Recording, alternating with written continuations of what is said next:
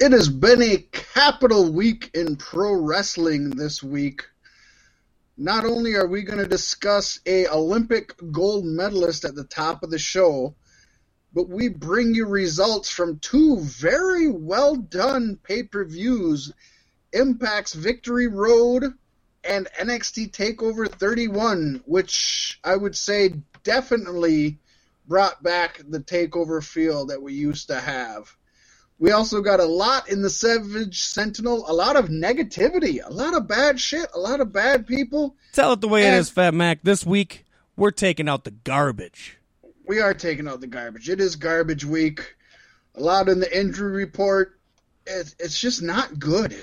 There, there's some good. The pay per views were very good, but the news is more slanted to the negative side, Pasty. As news should be. At least in Trump's world, ain't it? but we I don't know. got a seems to jam be- packed. Go ahead. Go ahead. He Seems to be seems painting be. a pretty rosy picture. Uh, we got a jam-packed show, Pasty, but a uh, one thing which I don't know if it's positive or negative, but it definitely hit me in the feels, is a, a certain name change that happened just recently. Do you want to take us off at the top of the show? Yes, sir, Fat Mac. NXT TakeOver 31. How in the world do you follow the amazingly golden show that was NXT TakeOver 30? It's a tough The one. The golden Shower. No, NXT TakeOver had to be different. It had to change things because 30 left a bad taste in most people's mouths. Ah, wasn't good. Probably the first one in 30 takeovers that sucked. legit, legit. Like there's been ones that weren't as good as the previous ones, but not one where you looked at and said, "I don't ever want to watch any of these matches again." Yeah. Uh, so NXT TakeOver 31 took place from a redesigned WWE Performance Center that's being dubbed as Capitol Wrestling Center, which is apparently what NXT will be using going forward. The move from Full Sail to Capitol Wrestling Center was due in part to the recent renovations and desire for live fans to return. Full Sail wasn't going to allow fans, and WWE wanted NXT to proceed with fans. Internally, this is being looked at as a quote unquote restart for NXT. A new set with LED boards and the return of fans with some talent as well in the crowd. Because talent didn't pass it around in the Performance Center at all before. No. Having a fresh start in a renovated building featuring a new set and live fans in attendance should give NXT a rejuvenation to what it once had before the pandemic. Of course, all fans in attendance have to pass a COVID 19 screening, temperature check, and questionnaire to attend.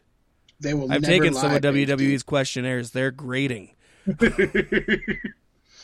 Masks must be worn at all times. They weren't worn at all times. No, no, they weren't. Fans will also be in custom built pods made from bulletproof glass. Oh, the the the most bulletproof. These So can withstand bullets from anywhere. Bullet Bill turned away when he's seen this glass. Each group that arrives will be taken separately from everyone else to their pod prior to the start of the show. The same procedure will be used when exiting afterwards, and fans will not intermingle with any NXT talent. Now, see, I don't ones know. in the pods next to them. I don't know what happened ahead of this, but I'm sitting here picturing. It says each group that arrives will be taken separately. Are they all just standing in line right next to each other before they go into the pod? right? Yeah. I don't know, but that's what I picture. They're they're arriving for uh, the whole week prior, like two groups a day at opposite ends of the day. right. Just wait here. We'll give you breakfast and lunch. Supper's on. I just want to see like at the end, you're waiting to go home, and then the the elimination chamber sounds and lights come on, like doo, doo, doo, picking whose random pod is gonna go. I feel like I feel like you're the the person who is who just was at the bottom of the Ferris wheel when the ride actually stops, and now you have to wait for every car to get unloaded until you fucking finally get off the Ferris wheel. Yeah.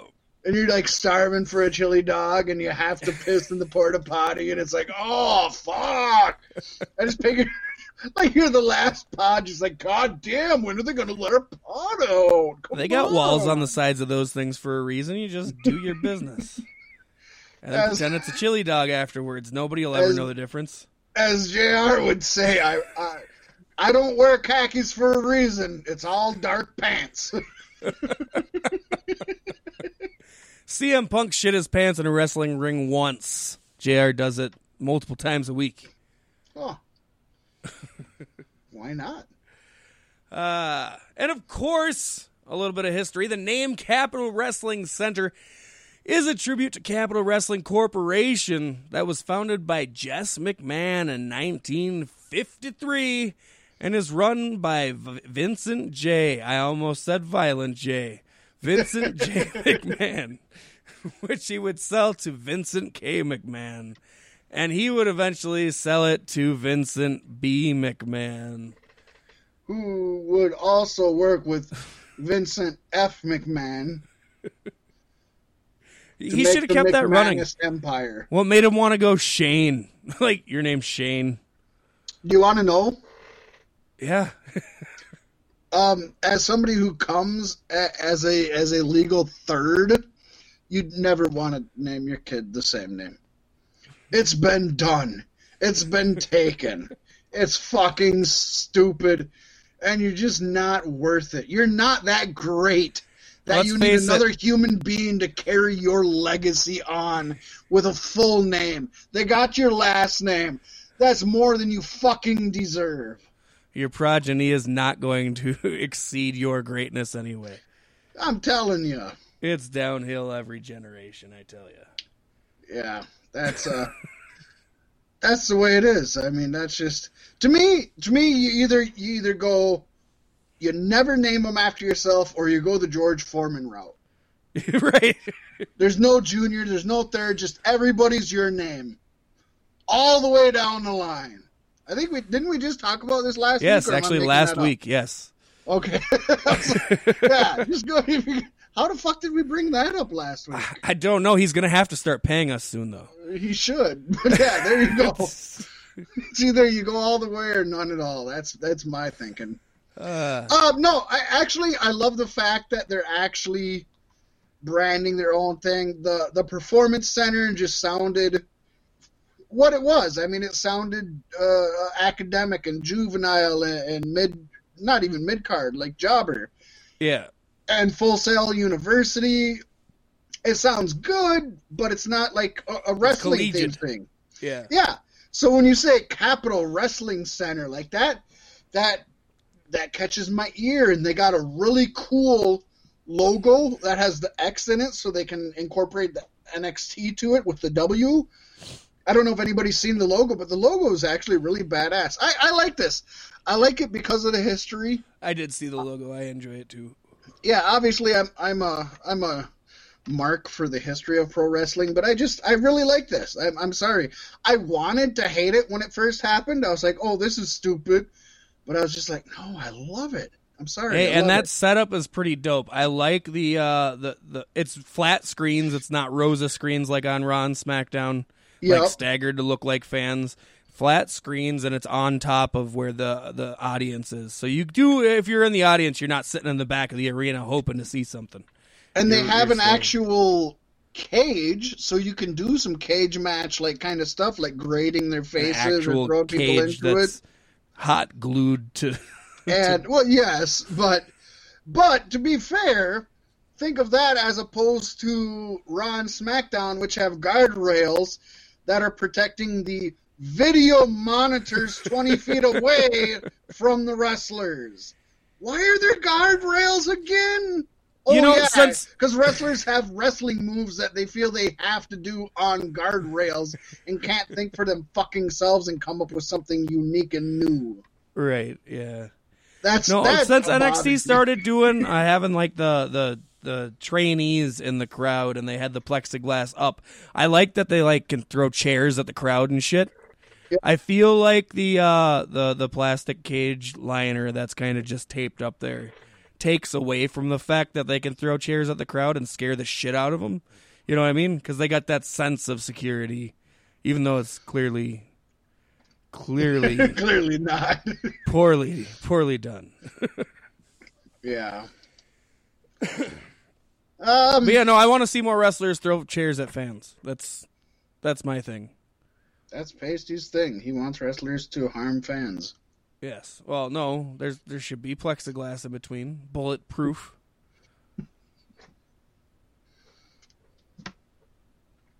Yes. Yes. Well, speaking of someone who's bulletproof, Pasty, let's talk about the cyborg Kurt Angle, who uh, makes a, a little notch in history in this week's Week in Pro Wrestling History as he made his debut appearance in TNA's Impact Zone, which might be the only wrestling center cooler named than Capital City Wrestling in Orlando, Capital Florida Wrestling Center. on exactly on on October 9th, 2006. After the main event, Samoa Joe was informed that if he didn't relinquish the NWA Championship belt he had stolen from Jeff Jarrett, he would be removed from the roster. Well, Joe refused and ripped up the legal documents that informed him of such. oh my gosh. Well, the lights went out because that happens in wrestling. And Kurt Angle hit the ring and got in Joe's face. He actually headbutted the Samoan submission machine and hit an angle slam on him. Kurt then held up the title belt, but Joe ended up hitting him from behind. Joe cinched in a choke on Angle, and security actually had to break them up. Now, while all this is happening, Jeff Jarrett came out and retrieved his belt because he was the official champion. After Joe was removed from the ring, Angle took the house mic and stated that he wasn't fired from WWE. He actually asked Vince McMahon for his release. He said he was back to wrestling and McMahon could kiss his Olympic ass. They didn't And play then- that as his at his induction ceremony. They didn't. They should have. um, this was a good. This was an actual really good show. Not only did you get Kurt Angle appearing for the first time in TNA, which was huge. Yeah, that was huge back then. You never expected to see big WWE names pop up like that. Actually, yeah, back then he was the first. He was the second big name. I would say Christian Cage, but I would say Kurt Angle's a bigger name than Christian Cage. Also, Yeah. yeah. Before that, there really wasn't. Um, but the match also had Chris Sabin, Jay Lethal, Shark Boy, and Sonjay Dutt defeating Petey Williams, Low Ki, and Paparazzi Productions, which was Alex Shelley and Johnny Devine. Paparazzi Productions actually almost got onto my list of underrated factions. Uh, Kevin Nash was in that and a few others, but we also had Lance Hoyt and Ron the Truth Killings. Some know him as R Truth, but he was a wrestler in TNA. They beat the Diamonds in the Rough, which was David Young and Elix Skipper, with Simon Diamond as their manager. And the main event had Samoa Joe retrieving the championship belt in a unsanctioned ladder match against Christian Cage. Of course, it was unsanctioned because he wasn't the actual champion. Good times. Remember the fateful day Kurt Angle went back to WWE? Oh, remember his final match in WWE against the amazing King Corbin in a all-out brawl that put Shawn Michaels and Undertaker to shame? Uh, yeah. Yeah, I, I would have just retired with Impact in hindsight. You know, and, and Kurt is one of those people. I put um, Bully Ray or Team 3D Total in there. Uh, that surprisingly not only had a longer career in TNA, but probably had some of their best matches in TNA. Um, Christian Cage probably doesn't surprise anybody that his best matches were in TNA because he was a main event guy in TNA and he was a mid carder in WWE.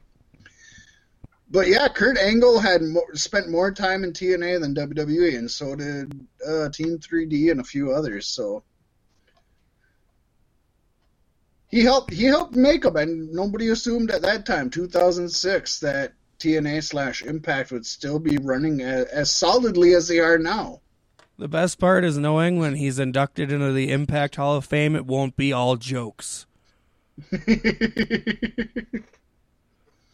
You know, I thought I thought Mr. T's induction was the funniest induction in history.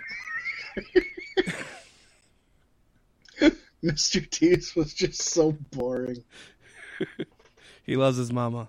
Actually, in all honesty, uh, before we went on air, I just hopped online and checked. He's actually still giving his speech. Legit. I mean, he's they got it on live stream. They they it's not. I mean, they, they they had to cut it off at a point, but they have it on. He's still giving his speech. It's still going on. They put the screens up That's and wild. put live fans on, so he thinks that people. yeah, they got they got the Thunderdome surrounding Mr. T, but it's all just A Team members. It's just reruns of A Team, but he doesn't know the difference. He thinks it's amazing. There's a couple. There's a couple screens showing MacGyver. You can't fucking tell the difference. A Team MacGyver, same fucking shit. Come on. One screen with a with a Klansman in a hood. Uh, of course. I mean, that's wouldn't be WWE without it. WWE, exactly. ah, Fat Mac. What? It's time for the return of the much anticipated Token JRR. Want to tell us a little bit about this week's clip? Well, if it's anything like wrestling this week or the news, it's probably shitty, but I honestly don't think it is. You see, um, Eric Bischoff has heard about retribution, and he's really he, he ended up getting he literally got a message, a DM from T Bar and that got brought up on their uh, their podcast, 83 Weeks, with Conrad Thompson and Eric Bischoff. And he wasn't sure who this person was that was messaging him. It was a T bar. And, uh, well, I'll just let Eric take it from here, Pasty. All right. I mean, what is a T bar? What has he been in the business for a minute and a half? His, his coffee's still hot. Come on, give me a break if we're going to talk about it, T Bar, if we're going to talk about it, look, I, I, I, I feel for you. I feel for you. You're new in the business. You're greener than goose shit.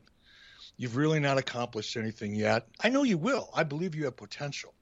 And I'm not blaming you for the retribution storyline. I'm not bra- I'm not blaming the writing team. I'm certainly not bra- blaming one of my best friends, Bruce Pritchard. But this is a fucked up story. it's like could you possibly screw up an invasion storyline anymore in such a short period of time? And I, you can't blame the talent. They're doing the best yeah. they can, and this is a big opportunity for you, T Bone or T Bar or T Rex whoever you are. I get it. I it's it's not your fault. And this storyline, T Bone, is just something you're a part of. That you know, it's not your fault. I get it. Be careful about lashing out on, on social media, you know, quite yet. Um, now, if this thing gets some traction and ends up being something that everybody's excited about, I will be the first to apologize for my premature judgment of the storyline. Recognize that, yeah, I've been around for a minute or two and I've made my own fair share of dumb mistakes and all of the above, and I will apologize but I ain't worried about it. T bar, T bone, old T bone, whatever your fucking name is. Yeah, He's definitely sure never accomplished anything in his young young career. That's for sure.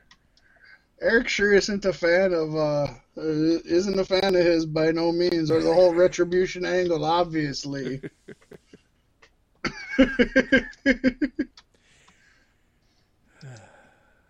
You know, if he's not blaming the talent or the writers or Bruce Pritchard, I wonder who he could be pointing his finger at. I wonder. it is funny because I I love the fact that you know Eric Bischoff Eric Bischoff he doesn't follow wrestling a whole hell of a lot. Obviously, you know Uh, but it's like Dominic uh, Dijakovic. He's he's been around for almost a decade, Yeah, and he's been making big moves. I mean, for easily. that's where I said like he's definitely so. never accomplished. Yeah. Oh anything. my god. He's like his, cup of coffee isn't even cold yet. It's like I just I love it. I love it. It's it's it's great shit. It's typical Eric Bischoff. Uh, It's not funny. in a bad way. You know the best part is retribution shit was probably happening way back when he was in WWE. oh, you know the hacker that was going on back then. It's amazing that they could screw up an invasion storyline in such a short time. Come on, Bishop. right? You were there. It was probably your idea. It's an invasion storyline. It was probably your idea. It's it's fun. it's just fun. Uh, I just absolutely love it. Good old Eric Bischoff. He can get fired up every now and then too. it's good. It's good. I'm surprised he didn't uh, think it was Tony Khan's friend. Uh, what's his fuck? Oh, um, not Alvarez. Uh, Marquez. Yeah, no, Alvarez. Or, yeah, Marquez. Yeah, yeah. that was good shit too. Old Alex Marquez. that was rough. He shit on him so fucking hard. that was great. I could only imagine how he felt after he found out that was some cat he never really fucking met. or that he did even meet once. Imagine the remember him. apology he's going to issue next week when he finds out The old T-Bar. that it's Dijakovic. right? Oh shit! I remember that one time you and I were hanging out. We smoked a hookah together. Old T-Bar. Uh, Old T-Bone. T-Rex. I want to start calling them T-Bone now, though. there you go. Uh, it was so good, Pacey, but you know what else was really good? What's that? Victory Road. Oh, Impact it. Wrestling's pay per view that they just had. Oh my gosh. We're going to kind of zip through it here. You didn't catch it. Um, but uh, it was a really, really good show, actually. I'll be So honest, I was too busy watching NXT TakeOver 31 twice. There you go. And that's not a bad thing. We'll start out. There was a pre show tag match. The Rascalz taking on Triple XL. Um, I did catch this, and it was okay for a pre. It was, it was about what a pre show should be. It wasn't amazing, but it just lets you know that shit's coming up. Good for it. We started out with Pasty's most anticipated match Brian Myers defeating Tommy Dreamer, who Pasty Oh knew. man, what a way to start a show. Yeah, Pasty knew he was going to lose, and he still bet on him. This should have been your main event, I swear. Um, I gave this a C grade, but it really was a solid. Re- it, it was very solidly wrestled. It wasn't spectacular, but it was two guys who know pro wrestling and put on a really good match. This is a really good mid of the card match. Should not have opened the show. Really bad way to open the show. uh, it was really one dimensional. Um, it's a C match. It- you know, if it would have been in the middle of the card, I might have gave it a B minus. The only way Tommy Dreamer plus. gets more than one dimension is with a kendo stick. Yeah. But then we moved on to Rohit Raju's open challenge for the X Division Championship. And oh boy, did I mark out when Willie Mack walked through the fucking curtain. I thought that was so badass. I was like, Willie Mack needs to win the title. I'm sick of fucking Raju. He's a dick. He's a worm. And uh, Willie Mack won, Pacey. But he won by countout. He didn't get the title. Oh no, heel wrestler doing heel things, huh? Yeah. I mean it was it was great. Actually Rohit does his job perfectly. He does what um I think what uh what's that dipshit's name in WWE nobody likes who could have been Rohit. He was in 3MB. Heath Slater, No, keep going. Not Drew Galloway. Jinder Mahal. Jinder Mahal. This is what Jinder Mahal should have been. Like charisma. in the negativity. It, it, it, it's great. It was good old fashioned wrestling, but um, it was a, it was it was a good match. I gave it a C again. I mean, it just was what it was. Should have been better with Mac, I think, but I liked it.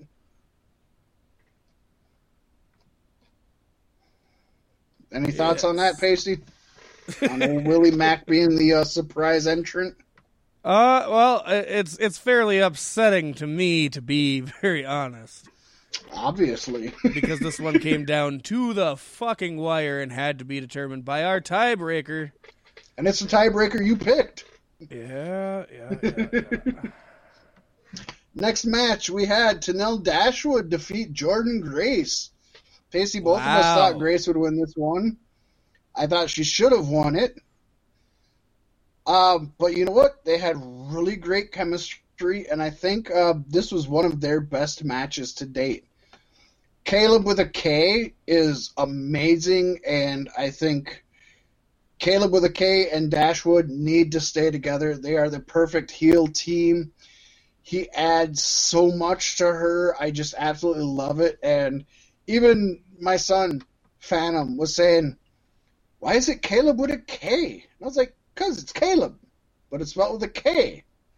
And he was like, Well, most Calebs I know are spelled with a C. I know, but his is with a K. And he's. And he is going to tell you it's Caleb with a K. That's why his name isn't Caleb. It's Caleb with a K. That's his name. He had one And too many love it. checks that he couldn't cash. it, it- it's just awesome. Um, it was, it was really, really, re- I, I liked it. It sh- it could have been better, Yeah, I like to hear Um, that about Dashwood, though. I'm glad glad she's doing good. and she's and she's building momentum, and it it's not going to be long before she's competing for the knockouts title again. The only thing I would say is that my girl, who I'm in love with, who just recently got married to one of my favorite pro wrestlers, Jonathan Gresham, which pisses me off because I can't hate him because he married her, but I'm still in love with her. Um, Well, you could She- always try to she's- kidnap her. yeah, right.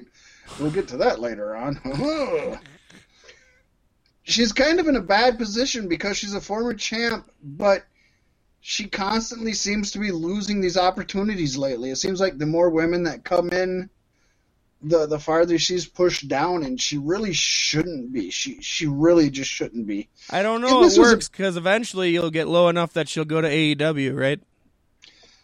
She would be great in AEW. She could only help. So You just got to get pushed low enough to go to the AEW women's roster. I gave this a B grade. I, I liked it. I enjoyed it, but um, I felt the wrong person won, and uh, I, I the only reason it I, I almost gave it a C plus, but I was like, ain't even gonna lie, Kaleb with a K, man, he knocked it up a few notches. He is special as a manager. I don't want to see him wrestle as a manager. I fucking absolutely am in love with him.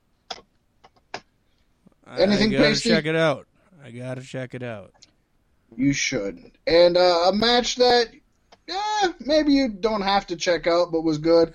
Unsanctioned tag match: Rhino and Heath, and Heath. Don't call me Slater versus Reno Scum.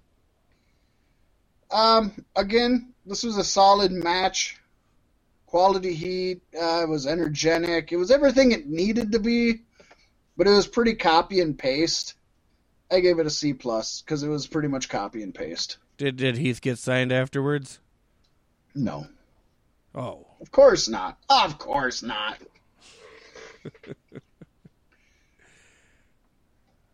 then we got Trey Miguel, who defeated Moose, which just made me pop because, first of all, we didn't know this match was happening. Uh, second of all, I'm not a big Moose fan. Third of all, I'm a huge Trey Miguel fan. hell yeah! And when I seen that he was facing Moose, I was like, oh, they're just putting a squash match in here to put over Moose. No, not at all. It honestly was probably a little longer than it needed to be, but um, I really liked it. The sad part is Trey Miguel. It wasn't too long ago that he was fighting for the world title, and now he's just kind of here Well, so doesn't Moose still have the TNA World Championship? He has- Championship. he has the TNA championship, which wasn't quote on the line here. Um, I mean, it, it was it was a good match. I'm glad that Trey won, but honestly, I gave this one a C grade. Also, it was uh, down the middle, if you will. It's good to see Trey getting a win, especially with how strongly they've been pushing Moose lately. He's not my favorite. that can only help for sure. I think that's good. But this is where I was kind of proud of um, Victory Road because we've kind of had a C pay per view the whole time, which is you know mid grade, not bad, just not great. But the last three matches all kind of up the ante, I think. So we ended up getting a four way match. Now all four of these guys are part of a team that will face off in a four way at Bound for Glory for the tag team championships. But on this match, only one member of each team competes. So we had Josh Alexander with his partner Ethan Page, who ended up winning the match. That also had Alex Shelley with his Motor City Machine Gun partner Chris Sabin, Ace Austin with Madman Fulton, and Machine Gun Karl Anderson with the big LG Doc Gallows, of course, the Good Brothers. God, this sounds like fun without you even telling me any more than they all had managers. This was super fun, and as you may imagine, it was a damn good match, and it put the focus on the actual tag teams. To be honest, to the point where um, at one point all eight people got involved, and so about halfway through the match, the ref threw the partners out, which was really fun. I thought that was good. They all showcased themselves well. They all delivered great action you could tell they were all working to kind of just put each other. There wasn't a single person that looked better or a single person that jobbed. You know, it was all they were all pretty even. Um, Shelley, I mean, he is still at. I don't know what age he is, but I've been rooting for him for the last ten years. He's still pound for pound one of the best wrestlers in the world. It's it's insane. Um, Machine Gun Karl Anderson brought out some New Japan shit, which really made him look good. This is great stuff. Um, this is the best thing up to this point on the show. I gave it a B plus. So the show's picking up. The crescendo is coming, if you will. We have the Knockouts Championship next. Pat Pasty and Deonna Purrazzo, as we expected, beat Susie. Susie is the uh, kind of the subdued Su Yung. And um boy, we sh- we seen some shades of Su Yung come out every now and then. You could see it in her eye, you could see the way she looked. The confused young woman, she kind of uh every now and then something hits her and it's like, "Oh shit." So it, it was it was really fun. This was a storytelling match, and not it was a really good match in the ring, but it was a storytelling match. Susie was the underdog, but she did really good. So many times I actually thought she might beat Purrazzo, which surprised me. Um, great storytelling, but there was a post match beatdown that was vicious, and uh, it was really great with Purrazzo and Kimber Lee who are working together and uh, I- I can really see the undead bride is coming out of Susie again, and um, Just in time for Halloween. oh, and with Kylie Rae beside her, it's like I- I think we're gonna see the undead bride turn on Kylie Rae possibly, and Ooh. and get a feud there, but it's I, Bound I for hope Glory. Kylie bleeds. Can Kylie It's bleed? happening. It's happening at Bound for Glory. There's there's no doubt about it. You know what I mean? Like you said, it's Halloween. It's it's it's perfect. Hell and I yeah. think we all miss the Undead Bride. We miss Su Yung. Susie's great. I love the Cupid thing. You know, we've all jerked off to Cupid, but what? Just me? Okay. Uh, we all miss the. Depend, depends on the quality of the quarter pound. Did you watch the South. Park special? Oh, so hilarious. Talk about jerking They off on a They literally hit on everything that happened. In an From hour. to the In an hour. I don't even need another the- South Park this year. Oh, that was so good. That was so good. Yeah. so you I don't it. smoke pot, hey? I know Oh. she's got the mustache. I'm just gonna go make a few more specials. oh, it's just awesome. She has the mustache. I will. I will say one thing. I was waiting for it, and it didn't happen. And I think ten years ago, Trey and Matt would have pulled the trigger. None of the kids had a mustache. Yeah. I was waiting for one of the kids to have a mustache. They didn't pull that trigger. I was surprised. And folks, if you don't know what we're talking about, you have to watch the special. We're not going to Oh, ruin it's so it for good. you. It's so good. And uh, speaking of ruining things for people, if you haven't watched it, which Pasty hasn't, I'm going to ruin it for him. Do it. But Ruin you still need to go back Man. and watch it because it's so awesome. And Eric Young is proving his worth as a champion. Impact World Champion. Never thought I'd hear you say that. I've always loved Eric Young. He's just never been a main event guy. And I, you know what? Even after this match, I don't think he's a main event guy. But he did put on a main event match. Um, if that makes sense. Intense, physical, hard hitting, spectacular psychology. I mean, this was this was all I ever wanted from a main event. So what Eric we really Young- need is EY versus Cody Rhodes. Uh, how about EY versus uh, Kyle O'Reilly? Fuck yeah. If you listened to our Eric show last week, you'd be like, why the fuck did Pasty just say that? I know, right? Eric Young was the ruthless, vile heel. Uh, he was very cerebral. And of course, Eddie Edwards, he gutted through everything. He actually had a legitimate ankle injury de- going into this, and uh, and they they sold that through this whole thing. This was very easy to follow story. It was executed to perfection by both the champion and the challenger. They they built a story and they took you along through the whole thing. And my son, who hasn't been following Impact, although was a huge Impact fan from way back in the day, uh, knew everything that was going on. So that was awesome. I could not believe how much Eric Young shined as a star. He shouldn't, by all accounts, he shouldn't, but he did.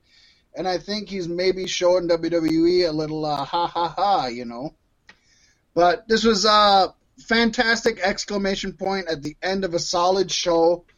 It's Victory Road. It's not a main show. It's one of their B pay per views, and I think it played like a B pay per view. Um, as I mentioned, it was C matches kind of all the way through the first half, and then the last three matches crescendoed up to be a A plus. It's just um, really good, and it really it really built a lot going into Bound for Glory next month. I thought with Su Yung and and, and Kylie Rae, you got um, the tag team match. You got Eric Young. So much is building up to Bound for Glory. I think that's what this was. This was kind of a show to build to Bound for Glory, and that's I think it did it perfect. That's good. That's good. I'm excited for Bound for Glory. I'm definitely going to go back and check it out sometime in the next week. Uh, that brought us to a four to four tie, with the tiebreaker being is the TBD Matt Cardona. The answer was no, and Fat Matt got the point to rub my face in the dirt. Oh, and and that's face, got me thinking I need to make a new T-shirt. You know how they got the fuck Jim Cornette T-shirt, and it's beautiful. I want to make a fuck Matt Cardona T-shirt now. I think we should. I think it would sell. I think I think Cody Rhodes would be the first one to buy one. He'd be in the front of the line. I have to assume that since he said he's not signed with AEW and he didn't show it up at Impact and Cody won the TNT championship back on Dynamite, He's that gonna be the Cardona's first going to attack. Cody out of nowhere with a chair Oh. and possibly crack open the front of his face. I could see him being the challenger because didn't Cody do the TNT challenge when he was the champion? Yo, Yeah, I could see him being the next challenger and winning it straight up off him. mhm. Which I don't agree with either, even if I don't want it to be on Cody.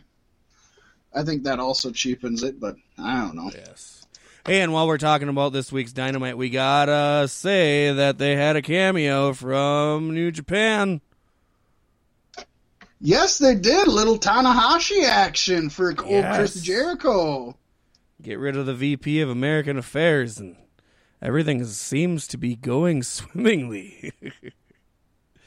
You know, I can I could only support New Japan and AEW working together, honestly. Ah, it, it is for the best. Like I don't, I don't see in, in any world where it's not for the best. You know.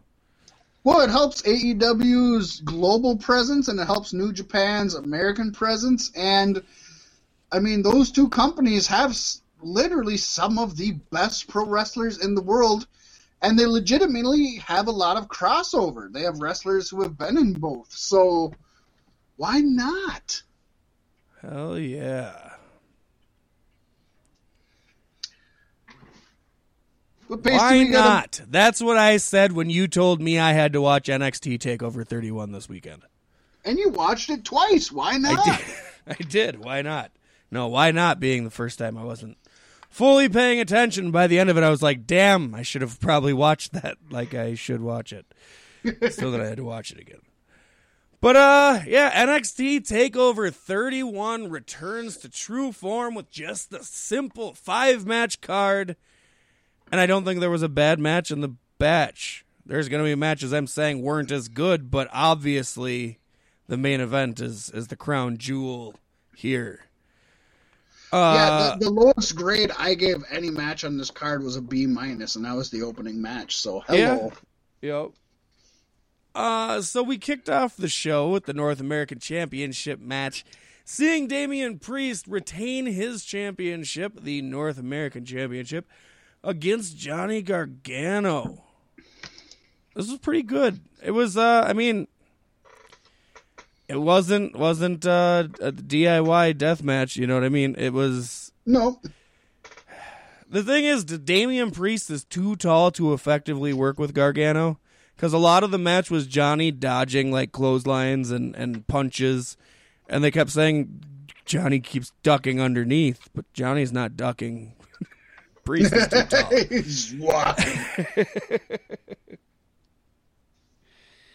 And you know, I, I don't know. It was it was good.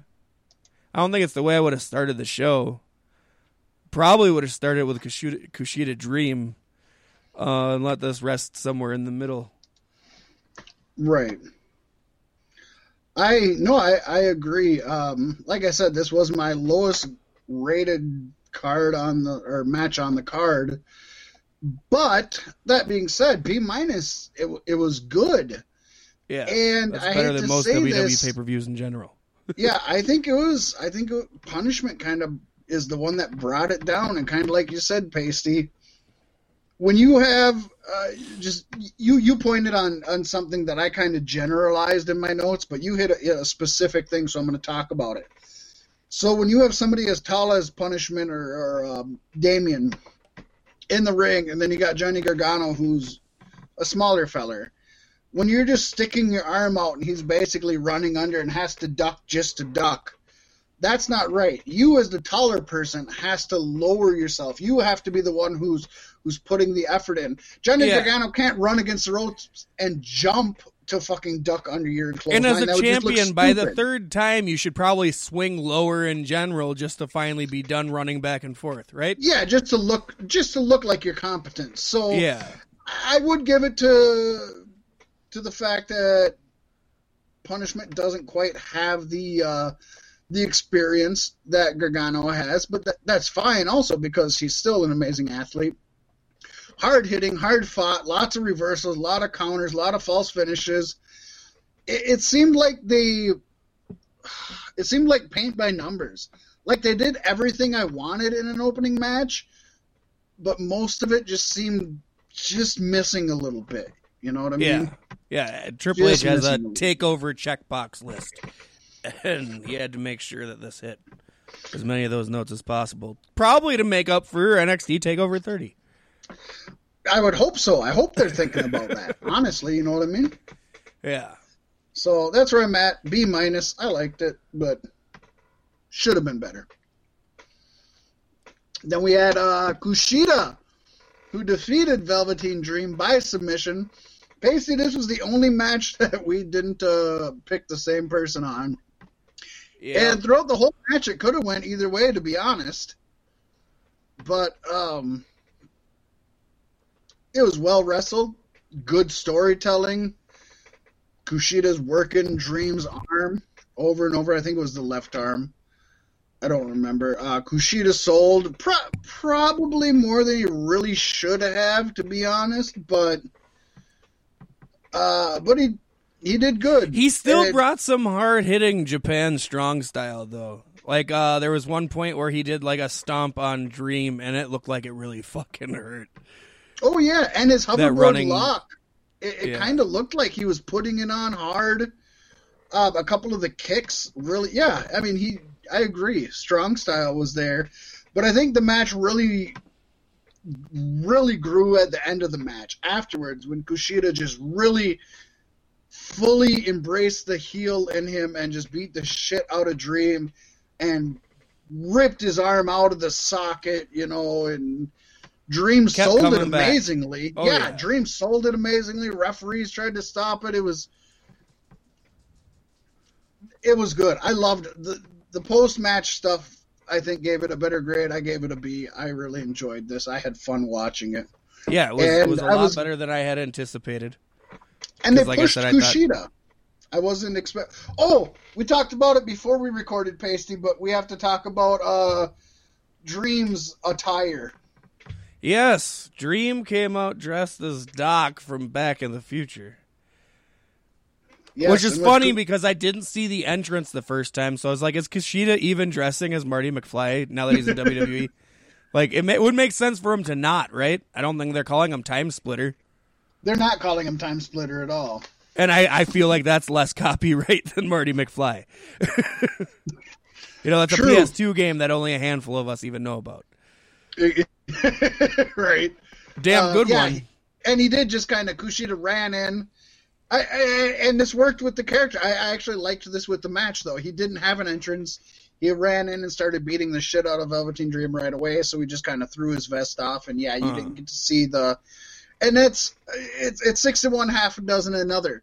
I liked the fact that it worked with his character, but if Dream is going to dress up as Doc, then you should do the entrance with Kushida. I think. I think it has Yeah. to be one or the other. I honestly think what I like most about this match was the next day when Triple H made a tweet that said something along the lines of Velveteen's Dream's immaturity in his life is what's holding him back in his career. so, like, he sent Kushida after Dream to teach him a lesson.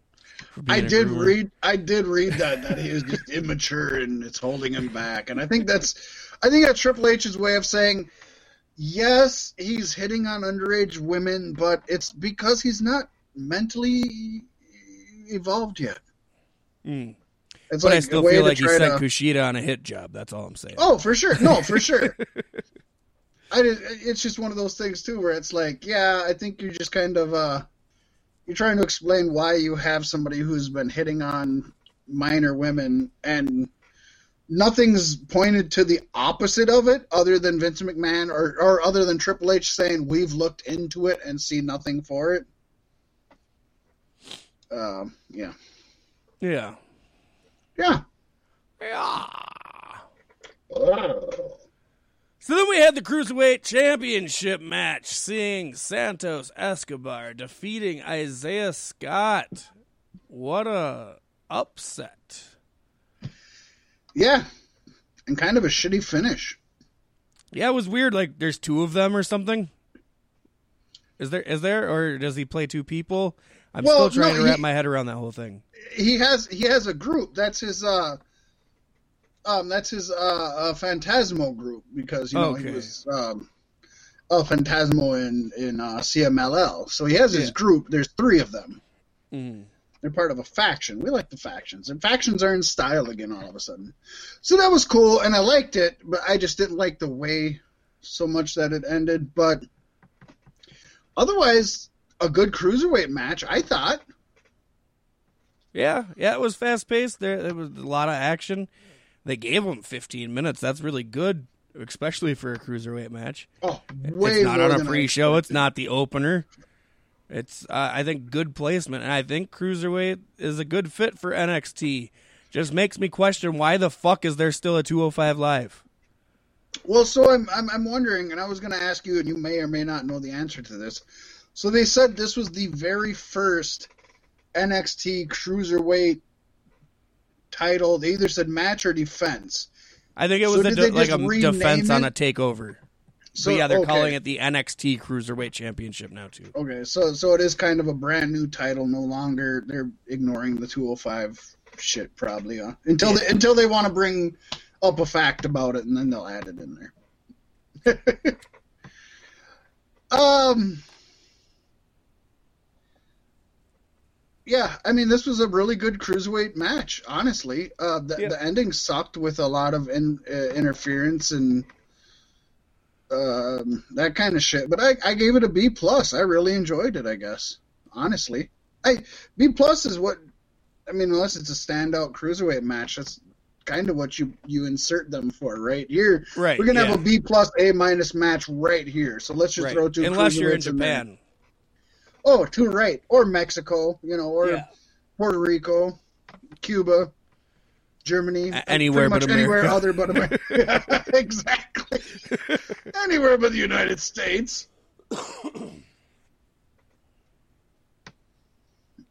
Uh, we got uh, NXT Women's Championship match.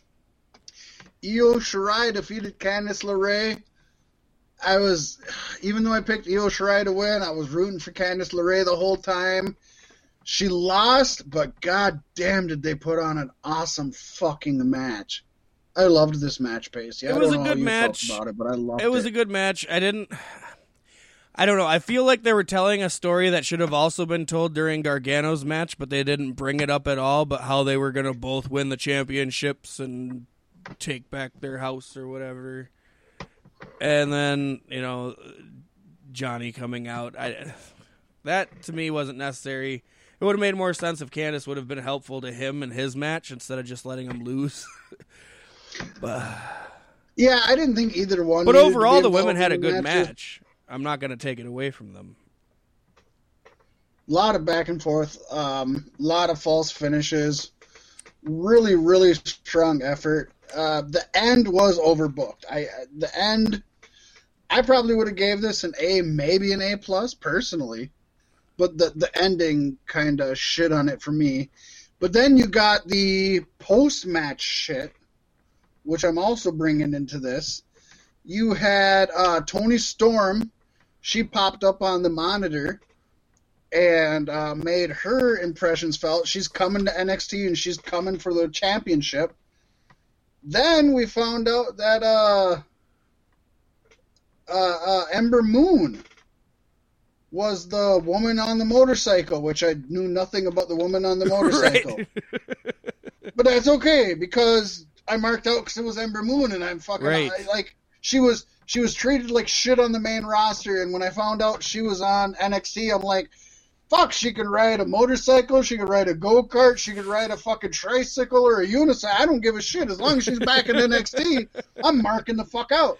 So now we yeah. got Toni Storm, we got uh, Ember Moon, and we got Io Shirai, who you got to assume. I'm guessing a three way uh, at uh, whatever their I want to know how. thing is going to be. Maybe Hasn't Halloween UK Havoc, maybe- talent been stuck in the United Kingdom? How how are they getting Toni Storm? Oh, they had been, but now there's there's they've loosened things up so much. Trump can go fucking around the country with COVID. Didn't you know that? Fuck, he doesn't Yep. care. Apparently, he's getting a, a live doctor's exam on Fox tonight. That was what I read. Well, it'd we be better up. than if he got a fucking dead doctor to examine him. That'd really be fucking weird. I gave but I guess doctor it would fit in COVID a week ago. October. He's dead now. Um, you know, you got Florida saying everybody's open up and can do whatever they want, even though we're up 16%. They're like, fuck it. If we're up 16%, it can't get worse. Open everything up. Why the fuck Oh not? boy, oh boy. Uh, I liked this match. I really did. I, I was, um, and I'm a huge, I'm a huge fan of both of these women. Candice Uh-huh. LeRae has always been at least. This might have been her best match that she's been able to show. She's always been handicapped in WWE. In this match, she was still handcuffed a little bit, but maybe just her left hand. You know what I mean? Yeah. Yeah. Um, when they just fucking let her ride, I want to see them let her ride with a male in a Falls Count Anywhere match. That's when you're going to see the Candice LeRae that I fucking love. That's when you're going to see it. Should be Don't her and that it'll ever Gargano. That would Oh fuck! The two of them. At least you know they'd be safe, right? yeah, I was and they can touch they- each other. Well, I don't even think they'd be safe. I think because they trust each other so much and they love each other so much, they'd hit each other the hardest. Honestly, Yeah. like I think they'd fucking go all out to put on the best match ever. God damn it, do Yep, it! that would be a great build up tonight too. Take Johnny comes money. out, costs her the match from getting involved too much. She gets pissed off. Next takeover. I'm sold, Pasty. Yeah, yeah, yeah. I am. Uh. I'm honestly sold. You know, at this point in the pay per view, you know, last week we shit all over what was to come to, for the main event. Oh, and But at this so. point in the pay per view, I'm like, this has been a takeover. Is it going to be good? And then we Right, it had the been the NXT best takeover. championship. It's been a good takeover, right? It's been a, a, Yeah. a takeover you recognized as a takeover. Yes. And then we had the main event. And I got to say, right from the beginning, when Kyle O'Reilly is walking out with the Undisputed Era, and they start playing, and I shit you not, this is the exact noise they play at the Elimination Chamber, which I brought up earlier when they're trying to pick what cell's going to pop open. But I love that they did that for Undisputed Era to walk out and give him his pep talk. And then they did it again for Balor to walk out by himself. Right. Uh, does that mean there's no elimination chamber this year? Like, fuck, we got to use that audio clip somehow. We can hope like hell there's no elimination chamber this year. Slightly off topic, but you brought it up. Maybe like three, four years ago, I uh my son's mother bought the uh, elimination chamber collection, and it was like every elimination chamber or like the best of or something. Yeah. I was like, oh, this would be really fucking awesome. So I borrowed it from her. I put it on, watched the first one. God, Elimination Chamber's awesome. Watch the second one. Ah, this is really good. Yeah, the second one isn't going to be as good as the first. Watch the third one. Oh my god, this is the same match I watched twice already. Got to the fourth one. I'm not finishing this. It's the exact same It's all the fucking same. match. Oh my all the god. There's only so. I mean, it's not even like a cage match. There's just only so much you can do Yeah. It's repetitive. It's good to have, and, and I know I sound like um old man yells at cloud, but it's good to have maybe once every three years. It's just Maybe in even We once- don't need it every a year. It needs to be when it's for effect. Exactly. So go ahead. I'm I interrupted you. Oh, no, that's cool. Uh, It cool. It was Finn very Balor, cool. Thank you for Kyle noticing O'Reilly. how cool that interruption was. God, that was the coolest interruption I've ever had. it was, I so appreciate it It was better than this noticed that. match. Oh my gosh, It's just it was tubular. Uh, I got to start out this match review by formally inviting Kyle O'Reilly to come on our podcast, where we will both fellatiate him repetitively. It's it's And filleted, but competitively. yes, I will fillet him competitively. Yes. I will actually I will fillet him while he eats a ham. There you go. I mean that just makes it better. Yeah. There's no joke to this. I mean that is, I'm not setting anything up. I'm just saying like we'll give him a ham, he can eat it, and we'll fillet him.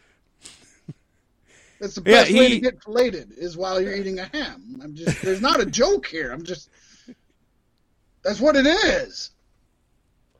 Who would have thought Kyle O'Reilly is potentially the most insane member of the Undisputed Era? Okay, so let me preface this first by saying this same match, Finn Balor versus Adam Cole, probably would have been better, but I don't know how you could make the match better than this match was. I honestly believe Adam Cole would have made it better. That saying, This is an A plus. I gave it an A plus. A plus match. Oh no, you think you think Adam plus. Cole would and and Balor would have been legit decking each other the way that O'Reilly and Balor were? Oh hell yeah! Because there Oh, was yeah. some 100. Oh, reminded me of when when uh, uh, uh, uh, uh, Braun Strowman accidentally checked Brock Lesnar in that match and got the three knees to the face. These guys both thought that they were in Japan and they could just go strong style on. yeah, yep. um legit hits. The the very last knee and i'm jumping and I, and I do have a review for this but i'm jumping ahead. That very last knee that that is probably the one that shattered finn Balor's orbital bone or jaw or whatever you can see it. And not only do you see it and you're like oh shit that looks stiff but finn immediately fucking holds his jaw and you're like oh god damn that is uh woo! Both men bled from the mouth during this match, even before that. Oh, I- you got to rephrase that, Pasty. It's not that both men bled from the mouth. Both men fucking had blood spewing from the mouth. Like it wasn't like, oh, I busted my lip and now there's blood coming down. It was like blood continued to come out yeah, yeah. in in a good stream. You know, it was like, um, and, and we're not going to get into it now, but let's just say that um, our injury report definitely focuses on this match an awful lot. They did not go away unscathed. Um, Pasty, I, I put at the top of my notes, which I actually wrote this after the match, but I did put at the very top. I felt strong enough after the match, put this at the top. Holy hell, what a fucking match! That was the top of my notes. Um, teeth were lost, bodies were beaten, internal organs, I'm sure, were fucking bruised. This is probably one of the most physical matches you're ever going to see in a Vince McMahon owned ring, obviously.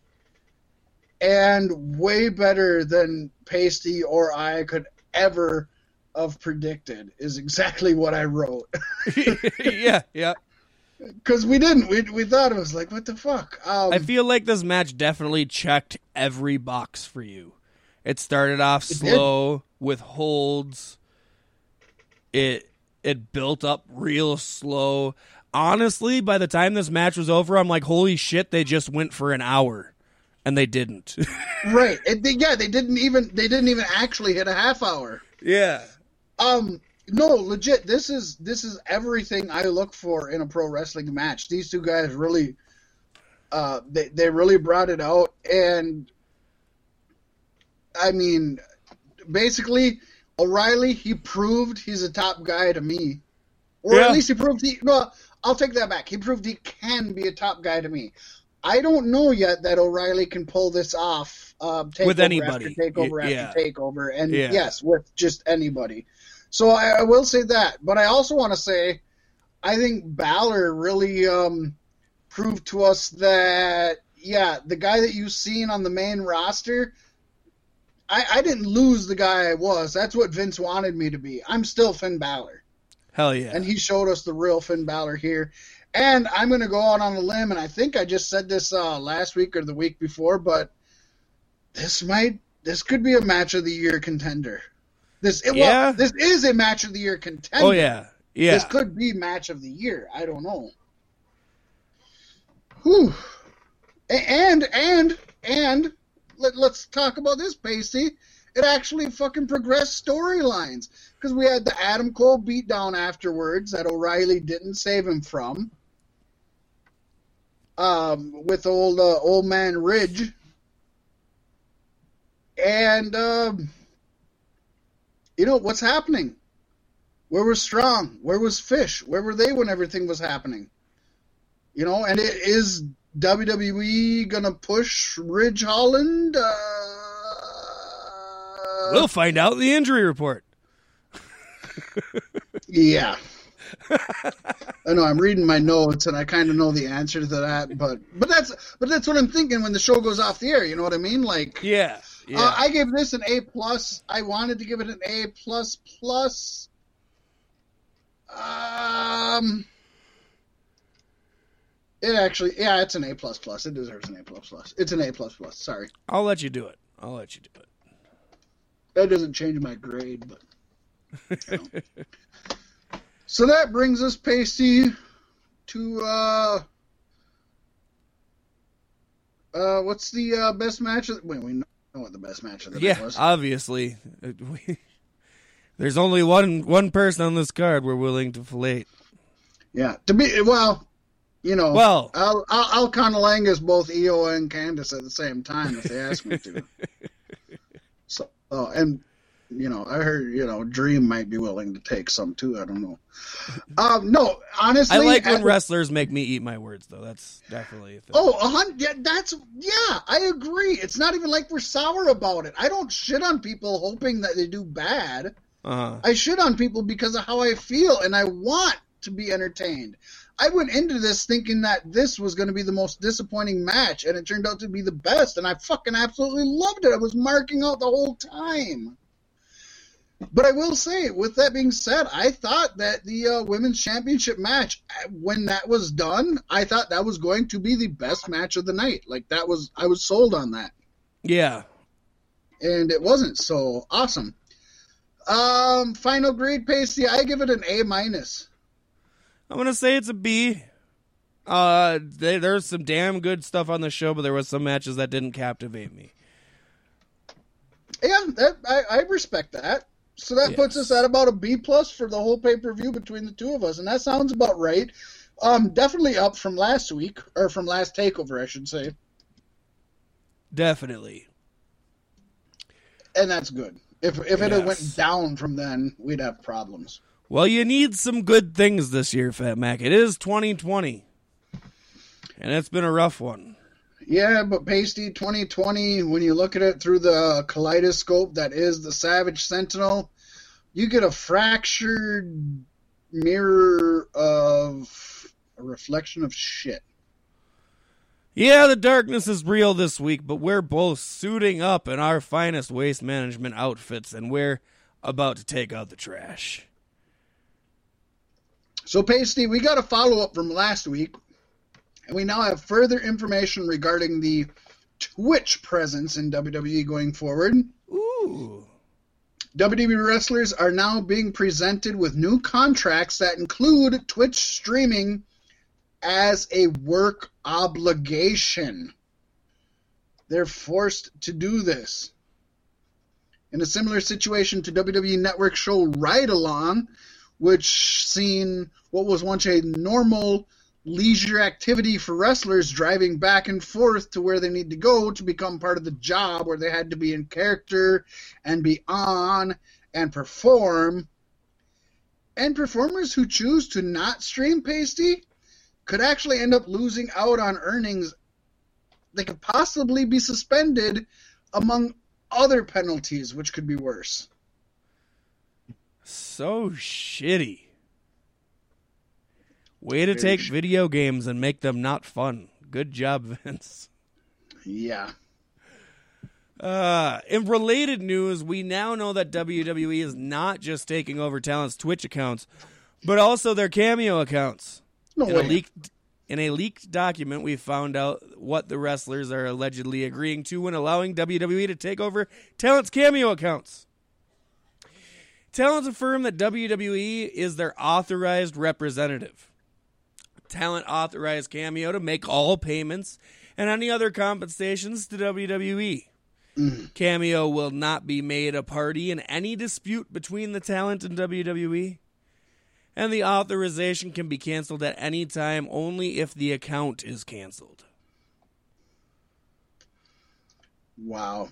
So all payments are going to WWE. Yeah. And they'll distribute to them as they see. I'm, I'm assuming. Oh, fuck. So honestly, people should just stop watching wrestlers' Twitches, right? Because then they'll still get paid for streaming. Because that's WWE's thing now. But WWE Yeah. won't make the money off of it.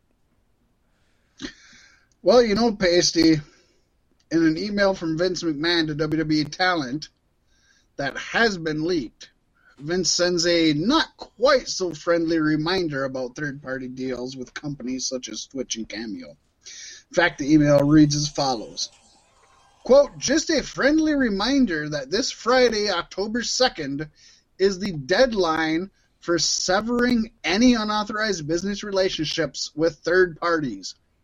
As we mentioned in my September 3rd message, continued violation beyond this deadline will result in fines and may result in suspension or termination. If you need further details, please contact our EVP of Operations, Brad Blum. Now, if the uh, email about uh, being suspended, terminated, and fined, and don't talk to me, talk to this guy, wasn't shitty enough, he follows it up with, Thank you, Vince. because he's such a nice guy, you know. Oh, what a good fella. Nobody else is allowed to refer to by him as his, by his first name though. Has to be No. Mr. McMahon. No, but that's him being friendly. Because that was a very friendly Yeah. email, Pasty. I'm stripping you of your livelihood. Thank you. what a shit fucker. Yeah, it's so shitty, and it's no wonder that you know this week there was tweets by both Paige and Zelina Vega. They're looking into unionization. A few wrestlers have actually started hashtagging that, and that's um dangerous but good. You know what I mean? Hey, if you don't care about being with WWE after this, that's probably your best way out. Too right. Yeah, why not? And unionization could only help the entire pro wrestling industry because they're still to this day considered independent contractors when they're obviously not. And this is a huge this is is is opening eyes to why they're not independent contractors and why that's a shitty title for them to have. And also, You know? my thing here is is with WWE owning their rights to Twitch and Cameo and all this stuff. What's to say if people are terminated that they're not allowed to have Twitches or cameos going forward because WWE has the rights to their likeness in that account? Right? You know, I could Oh, see WWE try try to for sure. to try to sue for even starting a second account, like not Yep, even trying no, to use hundred percent they would. They Yeah. would definitely go for that. Yeah. It's fucked up. Josue Romero, a legally blind man, filed a lawsuit on October 6th, 2020 against WWE with the United States District Court, Southern District of New York, on the ground that he feels WWE is denying equal access to its WWE shop website. And as such, a not adhering and as such a not adhering to the American Disability Act. The lawsuit notes several barriers on WWE's e-commerce website which do not comply.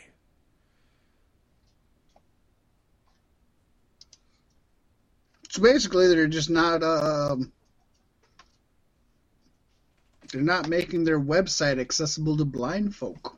At least Yeah. not to what. Um, at least not to what e-commerce says is is legally definable. I'm gonna invent a braille phone and make millions. I was at a. Uh, I was at an apartment building the other day. We walked up to the apartment building, and I'm to use a fake number, but it says A dash twenty three, and then I had braille underneath it. And my son, he felt the braille with his finger, and he said, "Dad, you know what this says?" I said A dash twenty three.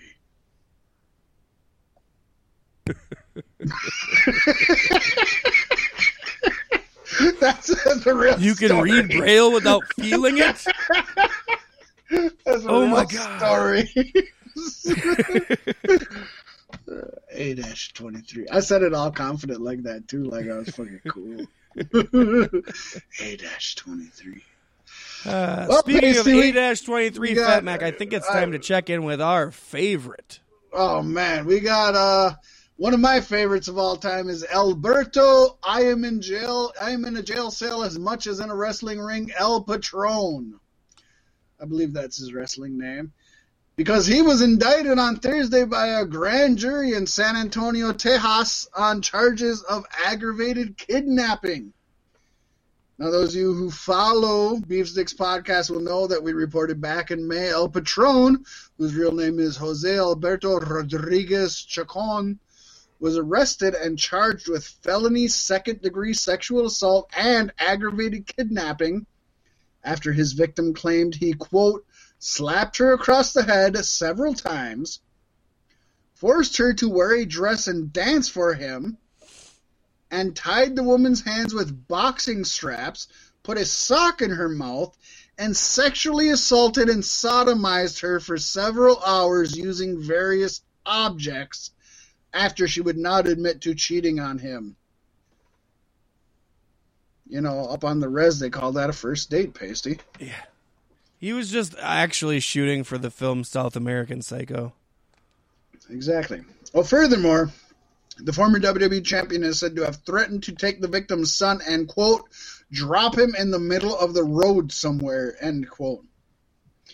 Well, Pasty, Thursday's court order lists the primary charge as aggravated kidnapping, but it is unclear if the sexual assault charge resulted in an indictment as well. But I hope like fucking hell it did, because that's probably Yeah. the part. You can get rid of the fucking. Well, I guess whatever gives them the most time in jail, but still, like, that's um, that should be the worst thing. The trial date has yet to be set, but the former Del Rio, who has been out on fifty thousand dollar bond, is slated to be arraigned on Friday, which is today as we record, at least as per court records. I'm sure next week we will have an update on the story. Oh yeah. Yeah, he, he's a shitty human being, and you know you would hope that in the world of pro wrestling, shitty human beings don't come as bad as Alberto Del Rio. I don't think they ever could, Pasty. I think it's shitty that he could do that in May and it does nothing happens until now. Well, that's just the court systems. I mean, Uh, it's stupid. It does that doesn't help anybody. no, but there's another person who doesn't help anybody either that we know of. That's right. Marty, I am a piece of shit Jannetty posted on his Facebook page, alleging he was beaten up outside of JFK Airport earlier this week. He says he lost his phone despite posting a screenshot of an automated text message and questioned why his attack wasn't getting as much attention as Breonna Taylor, the 26 year old African American woman who was fatally shot by police in her Louisville, Kentucky apartment in March. Fuck Marty Jannetty. Yep, fuck Marty Jannetty, the guy who claimed he had killed some dude and had a whole big old story about it, and then when the police investigated him, said, "Oh, it was just a work." this guy, this is the same guy who was tweeting out things like, "Oh, I'm sexting this gal and she says she's 16. Should I believe her or not?" Like, Marty Jannetty was such a talented wrestler, and then the Rockers happened, and everybody was like, "Oh, there's Shawn Michaels, who's amazing, and there's Marty Jannetty, who is nothing." And those of us who were like '80s fans are like, "No, Marty Jannetty is really cool, and he's a good wrestler, and he's doing that, you know, really built Shawn Michaels." And then nowadays he keeps pulling this shit, and he's really the Marty Jannetty of Marty Jannetty's. right.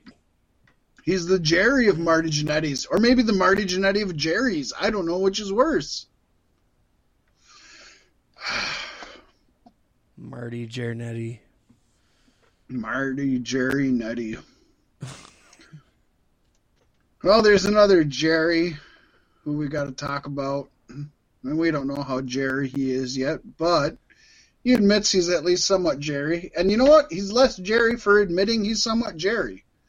Yes. And I've said Jerry enough. Took him a long time. Say, well, that's true. uh, pro- pro- let's be fair. Probably his lawyer is doing more than his.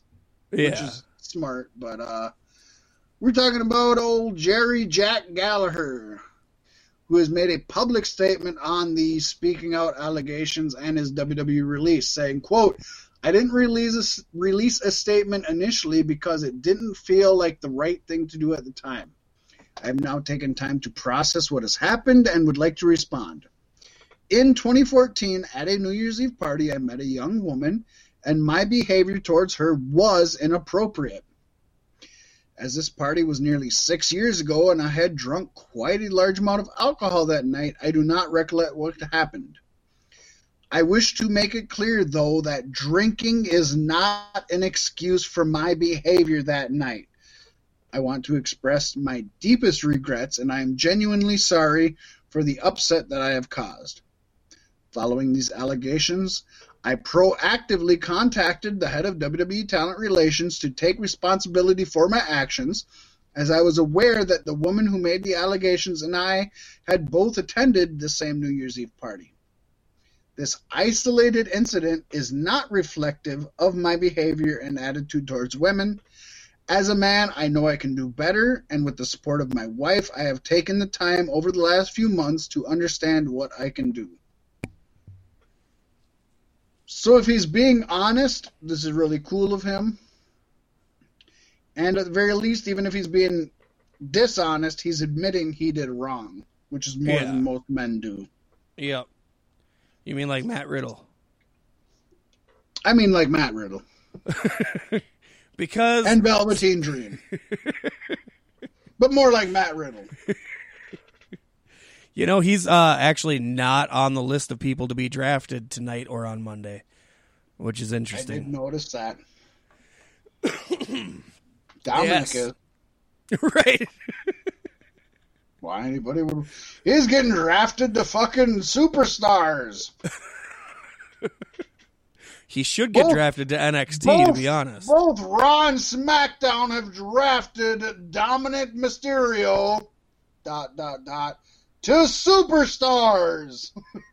they don't want him no more. Get him the fuck out of here. Uh, Matt Riddle. What the fuck happened with Matt Riddle?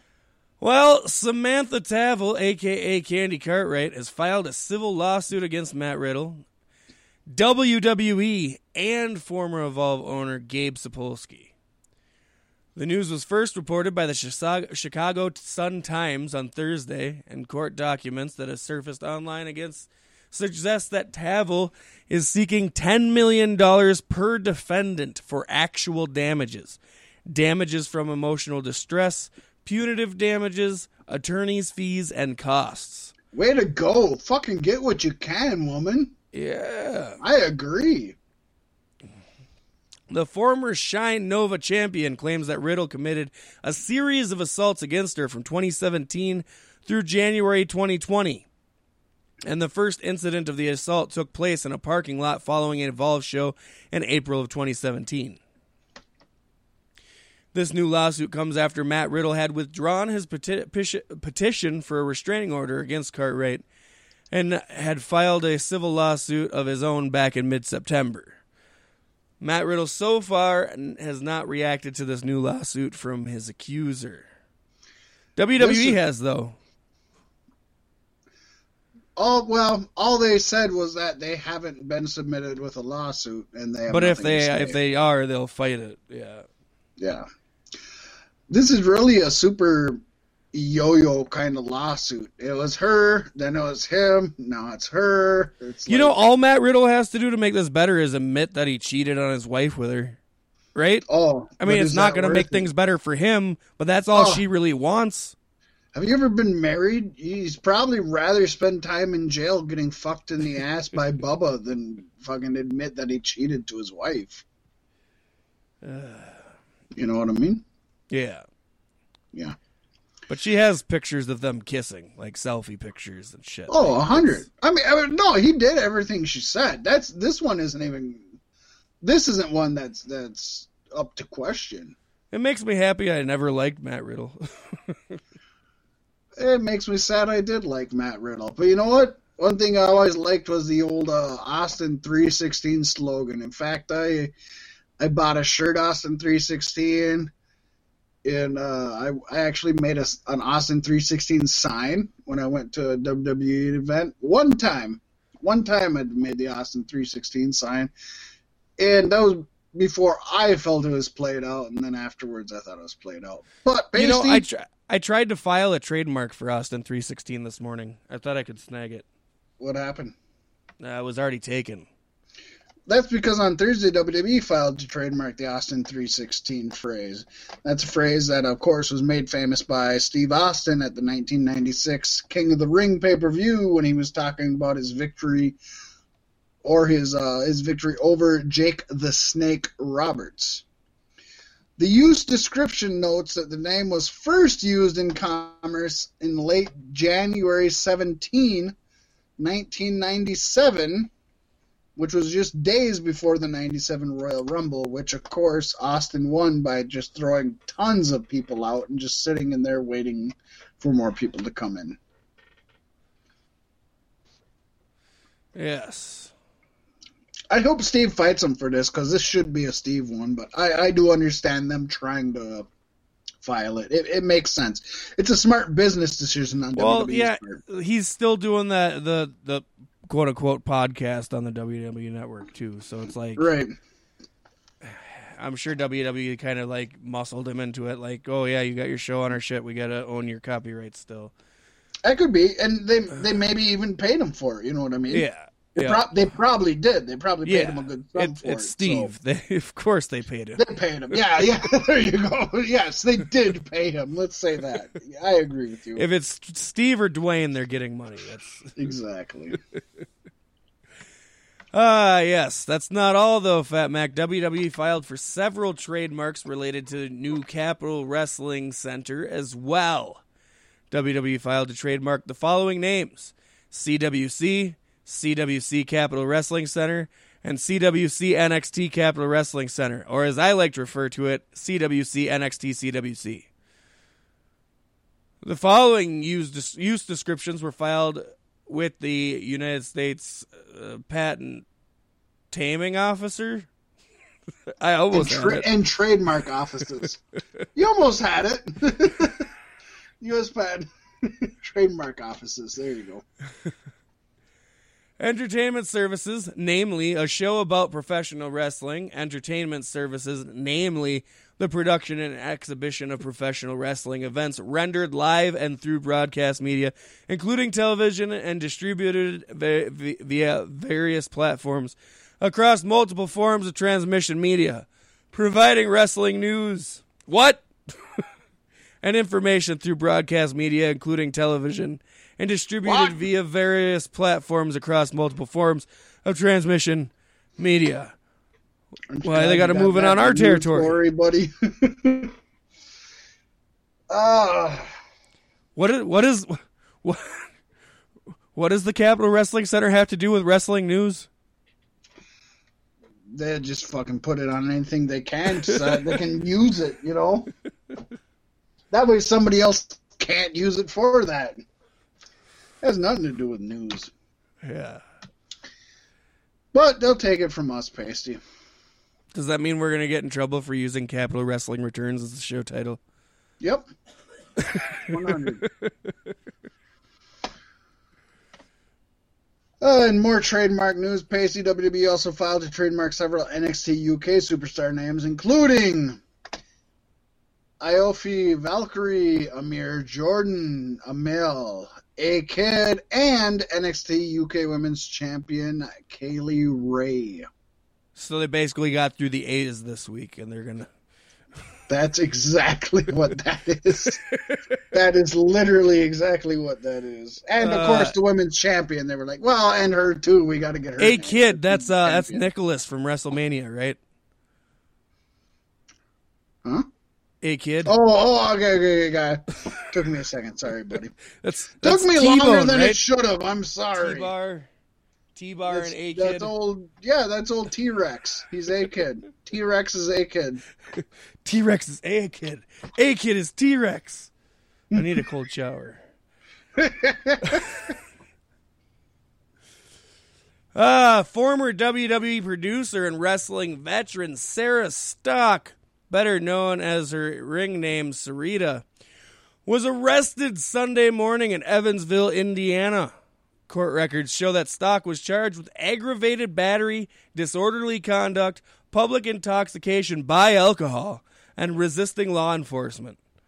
She was booked into jail by the Vanderburgh County Sheriff's Department at 4:25 a.m. on Sunday. So I would assume it's not just alcohol in her system. Whoop whoop. Whoop. It has already been re- and has already been released. Stock was furloughed from her WWE job back in April due to COVID 19, but was officially released from her job last month. She was originally hired by WWE back in 2015 after a successful in ring career. She is also, if I'm not mistaken, the sister of Bray Wyatt and Bo Dallas. You are super mistaken. if Am I? I thought that was who that was. Sarita? No, she's Yeah. Hispanic. Okay. Their sister is Mika. And she still works with WWE then. I I don't know. As far as we know. was- I don't think we've. I don't know that. name. Yeah, I don't know if Mika has worked with. WWE. I thought she was a producer. They brought her in Mika? as like a trainer or a producer. Yeah, like they no. weren't gonna do anything with her wrestling. Mika's just a kid. I don't know. Maybe I'm wrong. I don't know. Mika I don't know. Yeah, I, maybe unless there's another sister. Well, Mika Rotunda is the only one I know of. I don't think she's uh I don't think But I thought it was a big thing because uh, Mike Rotunda got got released the same time. So I, that, that's where I had drawn the As Mika, I swear to God, no, as Soraya, Sarita. Stock. Sarita? Let's just stop now. This isn't news. But we love Sarita. She she is quite a great uh, pro wrestler, very talented. Former uh, Impact Wrestling Women's Tag Champion. In fact, I want to say she was part of the inaugural with Taylor Wilde. They were called uh, uh, Tay Sarita. Sorry to see this happen to her. That's that's super sad. Uh, a, a great woman, uh, talented woman. But Pasty, if we want to talk about sad things happening to talented women in the pro wrestling world, holy buckets, strap on, 'cause oh I got quite a lot to say about this next next thing, especially because I'm a huge fan and I was kind of pissed off about this. I was about three quarters hot. In fact, I'm what my sister would say, uh, teeth spitting mad. That's a new phrase we came up with today. Teeth spitting mad. There you go. Because Pasty, even though Netflix had previously announced that Glow, Glorious, Glorious Ladies of Wrestling, had been renewed for its fourth and final season, and they were going to wrap everything up, the fucking show's been canceled. Deadline reported Tuesday that Netflix has changed its decision to renew the show due to the ongoing COVID pandemic. COVID has killed actual humans. It's a national tragedy and should be our focus. So they canceling Go- all their other shows too? COVID also apparently took down our show. Netflix has decided not to finish filming the final season of Glow. At least it says series creator Liz Flahive and Carly Mensch. We were headed we were handed the creative freedom to make a complicated comedy about women and tell their stories and wrestle. And now that's gone. There's a lot of shitty things happening in the world that are much bigger than this right now. But it still sucks that we don't get to see these 15 women in a frame together again. Now, a Netflix spokesperson told Deadline, quote, We've made the difficult decision not to do a fourth season of Glow due to COVID, which makes shooting this physically intimate show with its large ensemble cast especially challenging. We are so grateful to, to creators Liz Flahive and Carly Mensch, Jenji Kohan, and all the writers, cast, and crew for sharing this story about the incredible women of Glow with us and the world. Now, per the report, Netflix had been trying to find ways to get the show back into production over the last several months, but the problem was that the season wouldn't have premiered until early 2022, more than a year away, Pasty.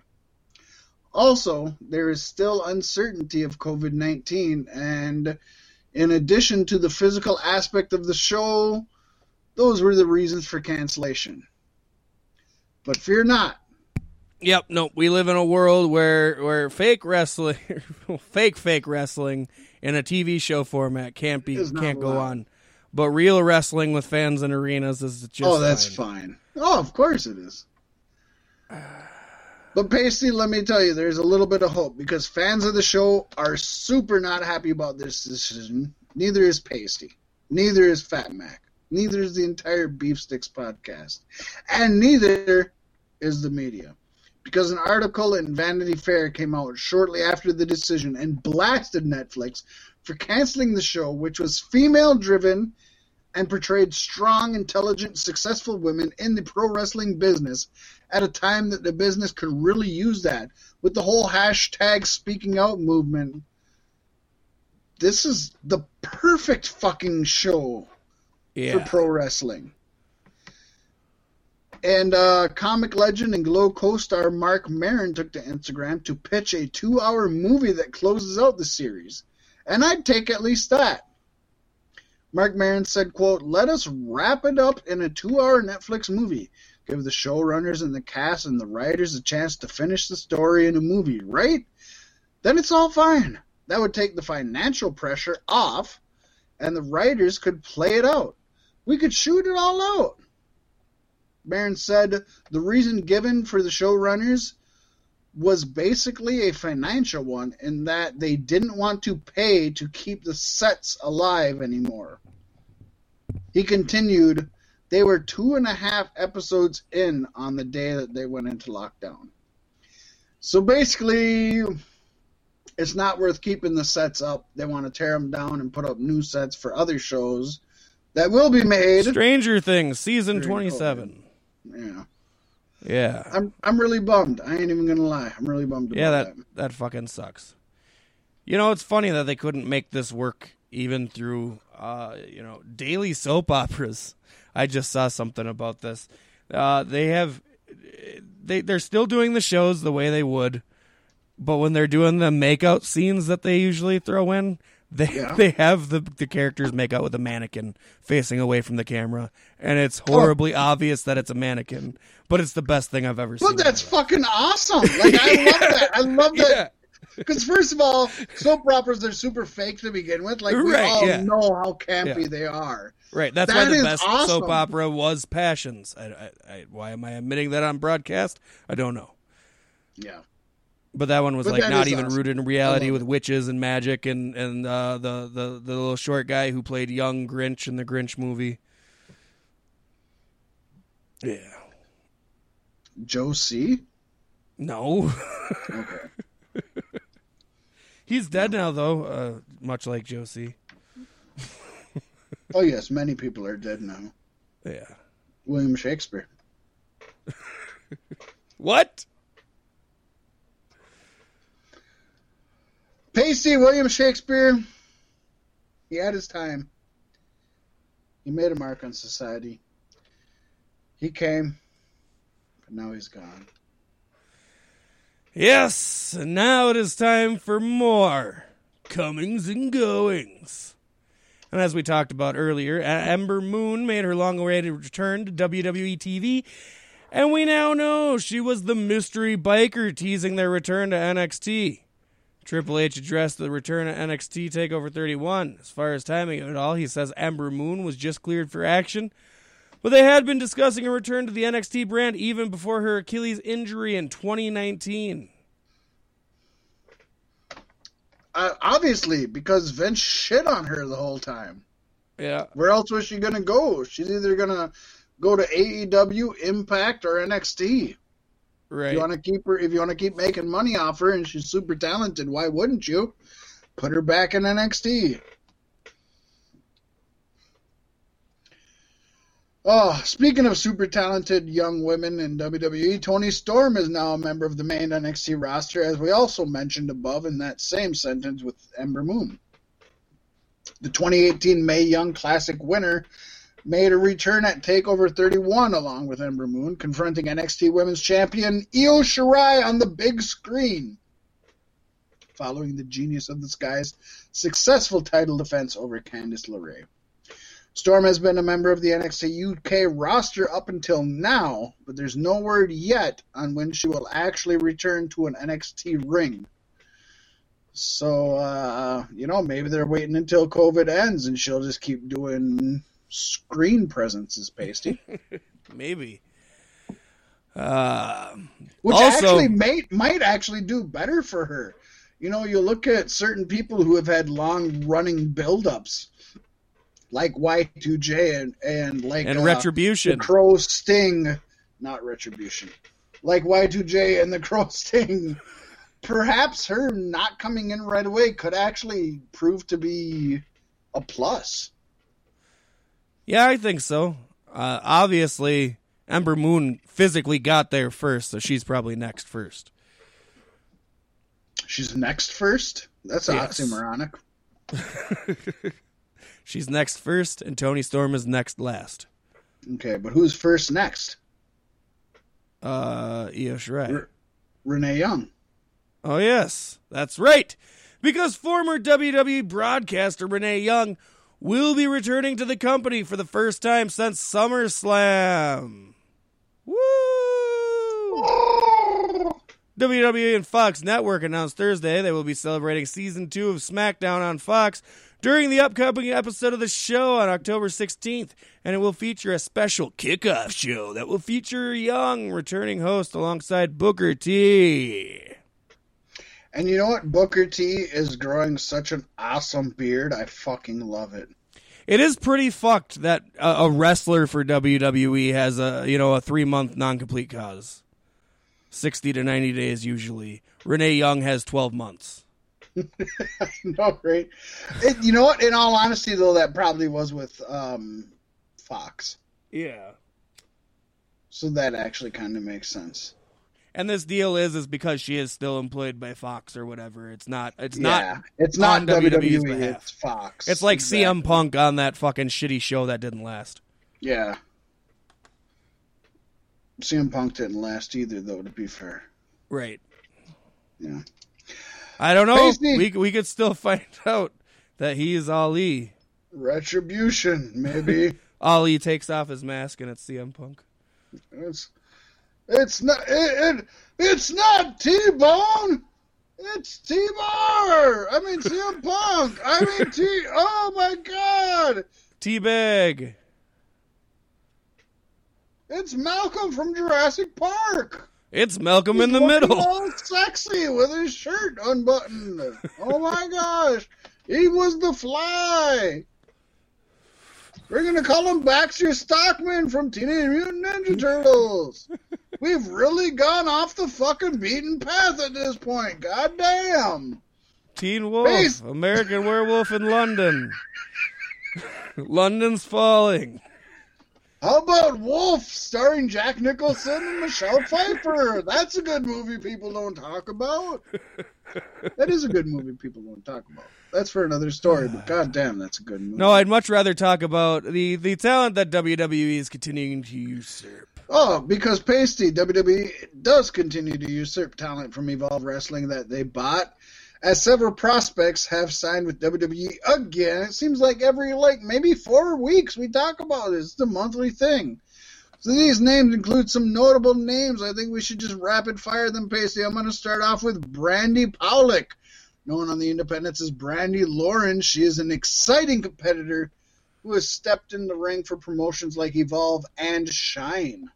Yes. Then you have Cameron Rogers, who's a six foot one Texan who competes under the name Kurt Stallion and loves long walks on the beach. Rogers broke out in 2019 in Evolve Wrestling, where he battled the likes of Matt Riddle, Cameron Grimes, Dexter Loomis, and Mansoor, all of which who have been usurped by WWE. And one person who will make a Mansoor is Anthony Green. He is the flamboyant Massachusetts native and standout grappler from Evolve Wrestling. Of course, the 26 year old stood toe to toe with NXT Tag Team Champion Tyler Breeze in Evolve, as well as many of his fellow recruits from this class. and you'll spend some time shooting the breeze with D'Artagnan Ruffin, better known as Leon Ruff. Who's a former Evolve Tag Team Champion, the energetic 24 year old, has competed on Raw, SmackDown, NXT, and 205 Live in recent months, going up against the likes of Sheamus, Aleister Black, Tommaso Ciampa, and Legado del Fantasma. But then why the fuck don't I know his name? Why don't you, Pasty? Somebody you should know the name of is somebody who's been in the zone of combat, building his way up to WWE, and that is Joseph Ruby, who is a six foot, 249 pound powerhouse from the sh- shitty fuck state of New Jersey. Competing as Joe Gacy, he's a former three time CZW heavyweight champion and Evolve Tag Team champion. Yes. And I don't have a tie in here, but Joshua Bruns is an imposing figure, standing at six foot eight and weighing 268 pounds. As Josh Briggs, he's been the Evolved champion and battled the likes of NXT United Kingdom champion Walter, Matt Riddle, John Morrison, and Raw Tag Team champion Angelo Dawkins, all who of which have been consumed by the WWE machine. And Pasty, I dare tell you that he made them all look like amateurs. But somebody who knows a thing or two about that, Jacob Casper, who is a 25 year old amateur wrestling standout from Lexington, Ohio. Of course, Casper wrestled at Duke University, where he was a two time NCAA All American and won the 2018 ACC Heavyweight Championship. He also placed in the 2016 Olympic trials. Yes. But he ain't a friendly ghost like Jake Clemens of Ohio, who is a referee and who has officiated matches on Monday Night Raw, as well for promotions like Evolve and AIW. But But with all this new talent coming in, WW, you want me to? yeah, I want you to. But with all this new talent coming in, WWE needs to make room. And that leads for us to the news that Kairi Sane announced she has finished her WWE in ring career and has shed some light on what she will do moving forward. In a tweet that was translated from Japanese through multiple languages on Google Translate, Multiple. Kairi Sane reveals that she's been given the role of WWE promotional supporter and will carry out her duties from her home country of Japan. Kairi was last utilized in WWE as the bait used by Sasha Banks and Bayley in order to get WWE's Raw Women's Championship off of Asuka. That's great. It's not great. It's sad. I think it's very sad that she's retiring. She's a super talent. But they're paying her to sit on her couch as a promotional supporter. Well, yeah, I, and and hopefully she continues to work over there in Japan. So hopefully she gets double checks. Um, somebody who's not getting double checks is somebody who was reported by Barstool Sports because their CEO Erika Nardini is joining WWE board of directors. Of course, WWE announced today, Friday, October 9th, that Nardini has been elected to their board. This Once again, because her name has the word Nard in it, and it makes sense. exactly well, a hundred. She makes balls disappear. Nardini. This also makes her the third woman on WWE's board of directors, joining Stephanie McMahon and former Travel Channel president Laureen Ong. Nardini was named Barstool Sports' first CEO in 2016, and since that time, the company has experienced tremendous brand and business growth as one of the fastest growing lifestyle brands on the internet, in fact, generating hundreds of millions of dollars in revenue. During her tenure at Barstool Sports, Nardini has launched more than 35 brands, including breakout franchises in sports, entertainment, female lifestyle, business, and sports betting. Woo! It is reported that EC3 will be working Ring of Honor television tapings this month. It was speculated that he'll make his first appearance on Ring of Honor programming when his when this content airs, And now that appears to be confirmed. EC3 was released from WWE in April when the company implemented mass firings of staff and talent. He made his return to Impact Wrestling following the main event of Slammiversary back in July. Even though he'll be working for Ring of Honor, he still remains with Impact as well. I love EC3, and the more I can see of him, the more I'm in, entertained, honestly. Yes. So we got some sad news here, Pasty. In an interview with Chris Van Vliet this week, Jazz officially announced her retirement from in-ring competition. So she'll be in the Women's Royal Rumble this year. Maybe. Some of y'all listening might not know who Jazz is. She is a true legend of women's wrestling and a trailblazer in the industry. Yes. Jazz is a former two time NWA Women's Champion, a two time WWE Women's Championship. Champion. Championship. She's a championship. She is.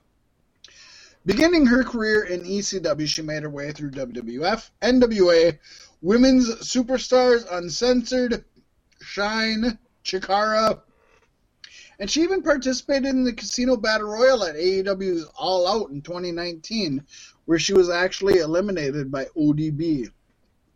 Jazz was inducted into the Women Superstars Uncensored Hall of Fame in 2010. She was inducted in the Texas Wrestling Hall of Fame in 2012 and inducted in the Cauliflower Alley Club earlier this year.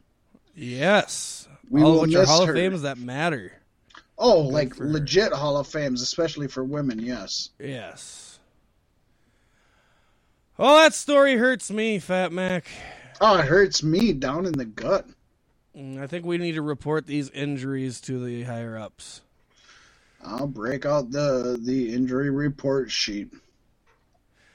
All right. Let's uh snap into it like Finn Balor's jaw, huh? The For main sure. event.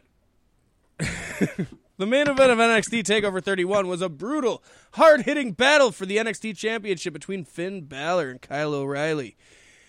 And it appears in the aftermath of this grueling spectacle, it had been revealed that O'Reilly has a number of broken teeth as a result of the fight with the Prince.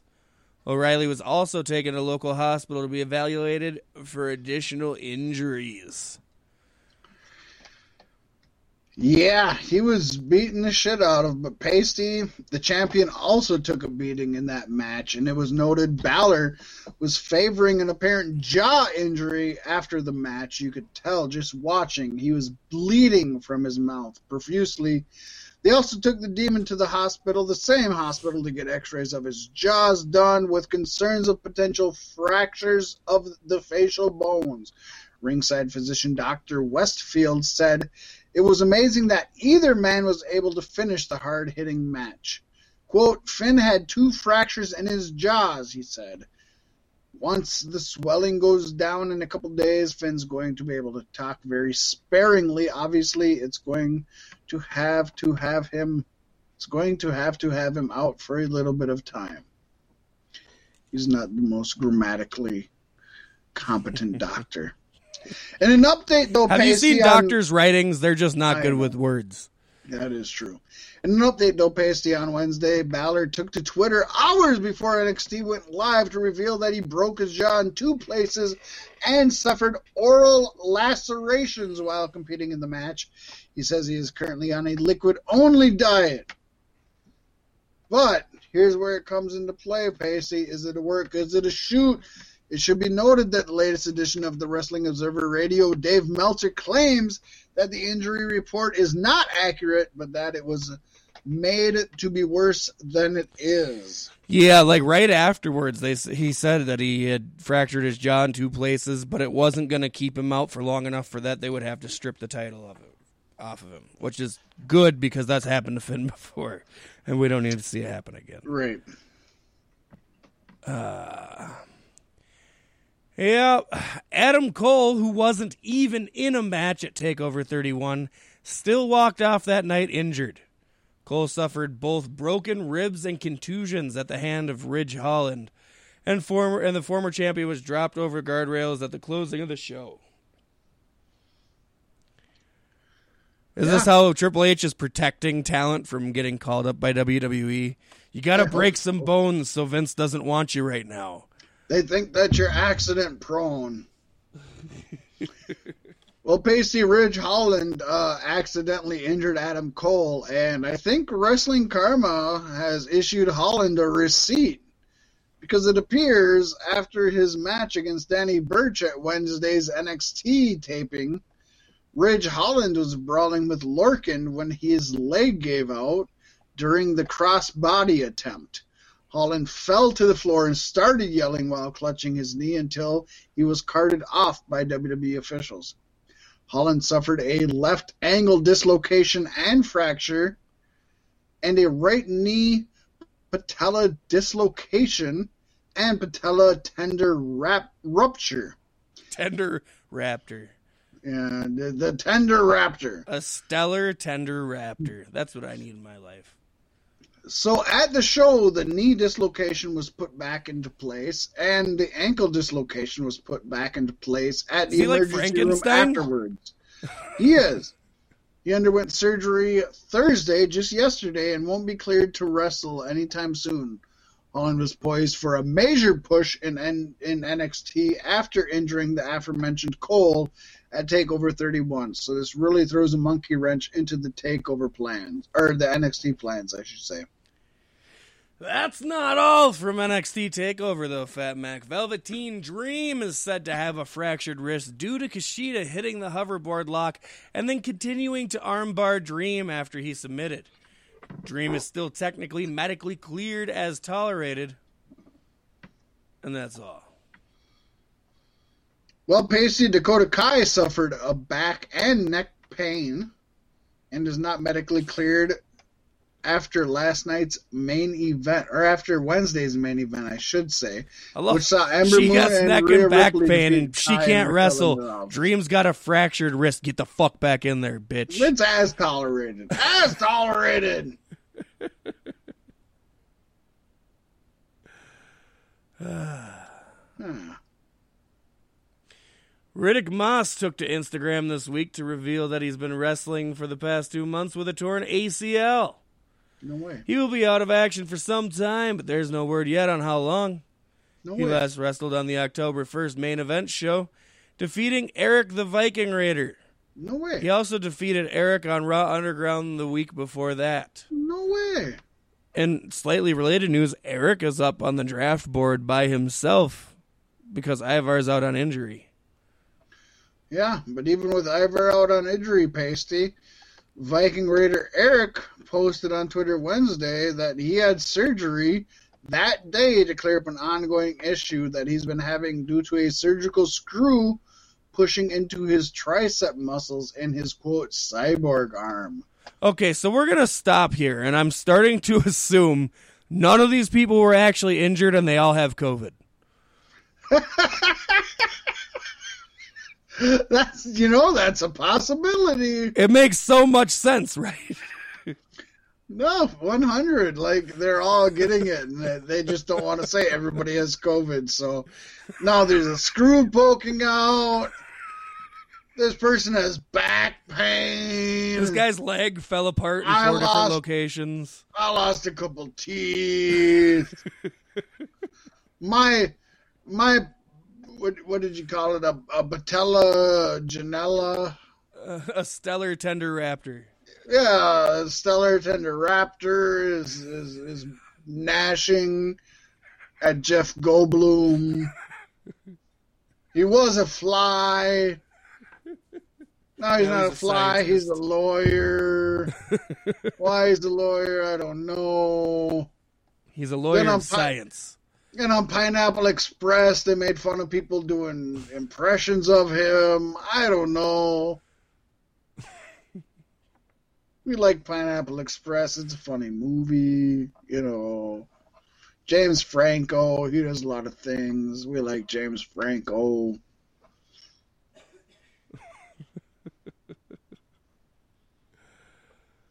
Ah. Mickie James hasn't been seen on WWE programming in recent weeks, and the former women's and knockouts champion recently revealed that she actually broke her nose during a recent match. It was James Franco. Mickie James Franco. That'd be weird. I want to smash their faces together with one of those. I want to see Mickie James Franco. That's awesome. Thankfully, James confirmed that the damage was not severe. She claimed it was more like a curve where she couldn't breathe out of one side of her nose and revealed that she will only be out of action for a couple of weeks. Oh damn! I get that every night when I wake up, just sleeping on one side. If I roll over, Right. the other nostril fucking clears up.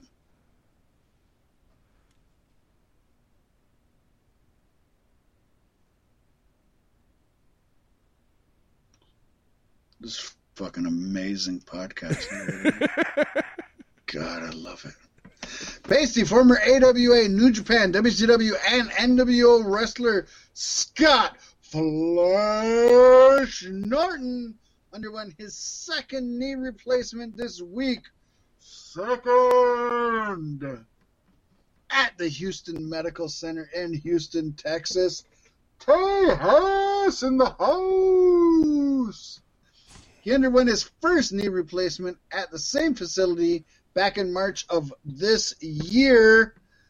Fuck 2020.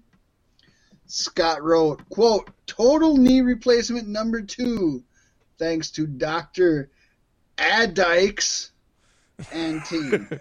Thank you for all the support and prayers. Much appreciated. Hashtag strong story. The 59 year old Norton, who was actually a two time IWGP heavyweight and IWGP tag champion, has been semi retired since 2008, but has wrestled in a few matches in Japan and some of the other indies since then. In fact, Norton won the NWJP, NJPW New Japan is what I'm trying to say, Greatest Gaijin Award back in 2002. You Man, Ed Norton is my favorite Incredible Hulk. I'm telling you, you're like the Hawks. he never quite got the uh, what he deserved in America. I, I loved him from the beginning because I loved his strong style. Because I was a tape trader and would watch New Japan shit, but um, he never got over in America. But he was huge in Japan. The only tape We I ever traded was. Scotch. No, I'm telling you.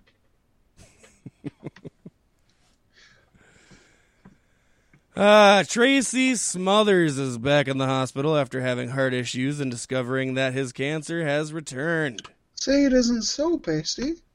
Sadly, if you remember, it was just back in December of last year we reported the Southern boy was hospitalized for similar issues, being diagnosed with lymphoma and mentioning his heart wasn't being used to full capacity. Then back in May, he updated that the new that he completed 6 rounds of chemotherapy and has just been trying to lay low due to the pandemic. There was a GoFundMe set up for him by Chris Hero, which you can access by searching Tracy Smothers Cancer Benefit at GoFundMe.com. We wish the best for old uh, Southern Tracy Smothers. Yes, indeed. And if you can, go and support. These people are the reason you enjoy the sport you love so very much. It's always Honestly. them when He, yep, rip it. when they've carried you through so much. Yeah, I, I just wanted to say, I mean, you know, one thing I like about our podcast is even if you're somebody who only knows wrestlers from the last five years, the wrestlers from 10, 20, 25, 50 years ago, they influence what has happened today. You know, Mhm. Southern Tracy Smothers' influences so many people today who you might not know about. You know, Scott Flash Norton has influenced Tanahashi, has influenced Evil, you know, has influenced Machine Gun Karl Anderson. Bullet Club might not have happened if it wasn't for somebody like Scott Flash Norton, who was a Gaijin but was a, a, a heavyweight who just powered through, you know what I mean? Mhm. So that's one thing I love about our show. It's like you, you don't have to love, you don't have to know the people we talk about. You don't even have to look at them. But just pay attention, and maybe the next time that you hear something about pro wrestling and you hear the name Tracy Smothers, you're like, oh shit, yeah, that's right. Beef Sticks talked about him. He was uh he was somebody. Maybe I'll Google him. Maybe I'll Wikipedia him. Maybe I'll, you know, just just give him some love. Everybody influences. All of these people have influenced us. Right, Pasty? Yes, indeed. Speaking of influencing uh, us and, and being supportive, you can always donate to Beefsticks Podcast and all of our endeavors at patreon.com forward slash cloud style. Yeah. J y'all. Well, it was a painful show full of injuries and garbage that needed to be gotten rid of. But we made it through, Fat Mac. We made it. We made it through. And now we look forward to the WWE Draft Palooza. It's already started, and it continues into Monday, and we'll have all the results for that next week.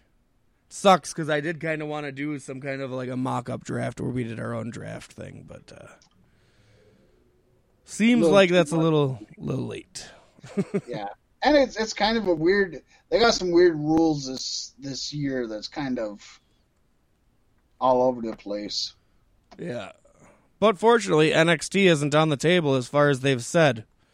Due to the fact that everybody's injured. Due- and also due to the fact that people actually like NXT. With that being Uh, said, Pasty, not only do I love you, but I love every one of you listeners. In fact, you can call me Brother Fat Mac Love because Bubba the I Love Sponge. you. No, don't call me that. He's an asshole. Ah, yes, and I've been Pasty. Thank you so much for tuning in, and we'll see you next week. Snap out of it.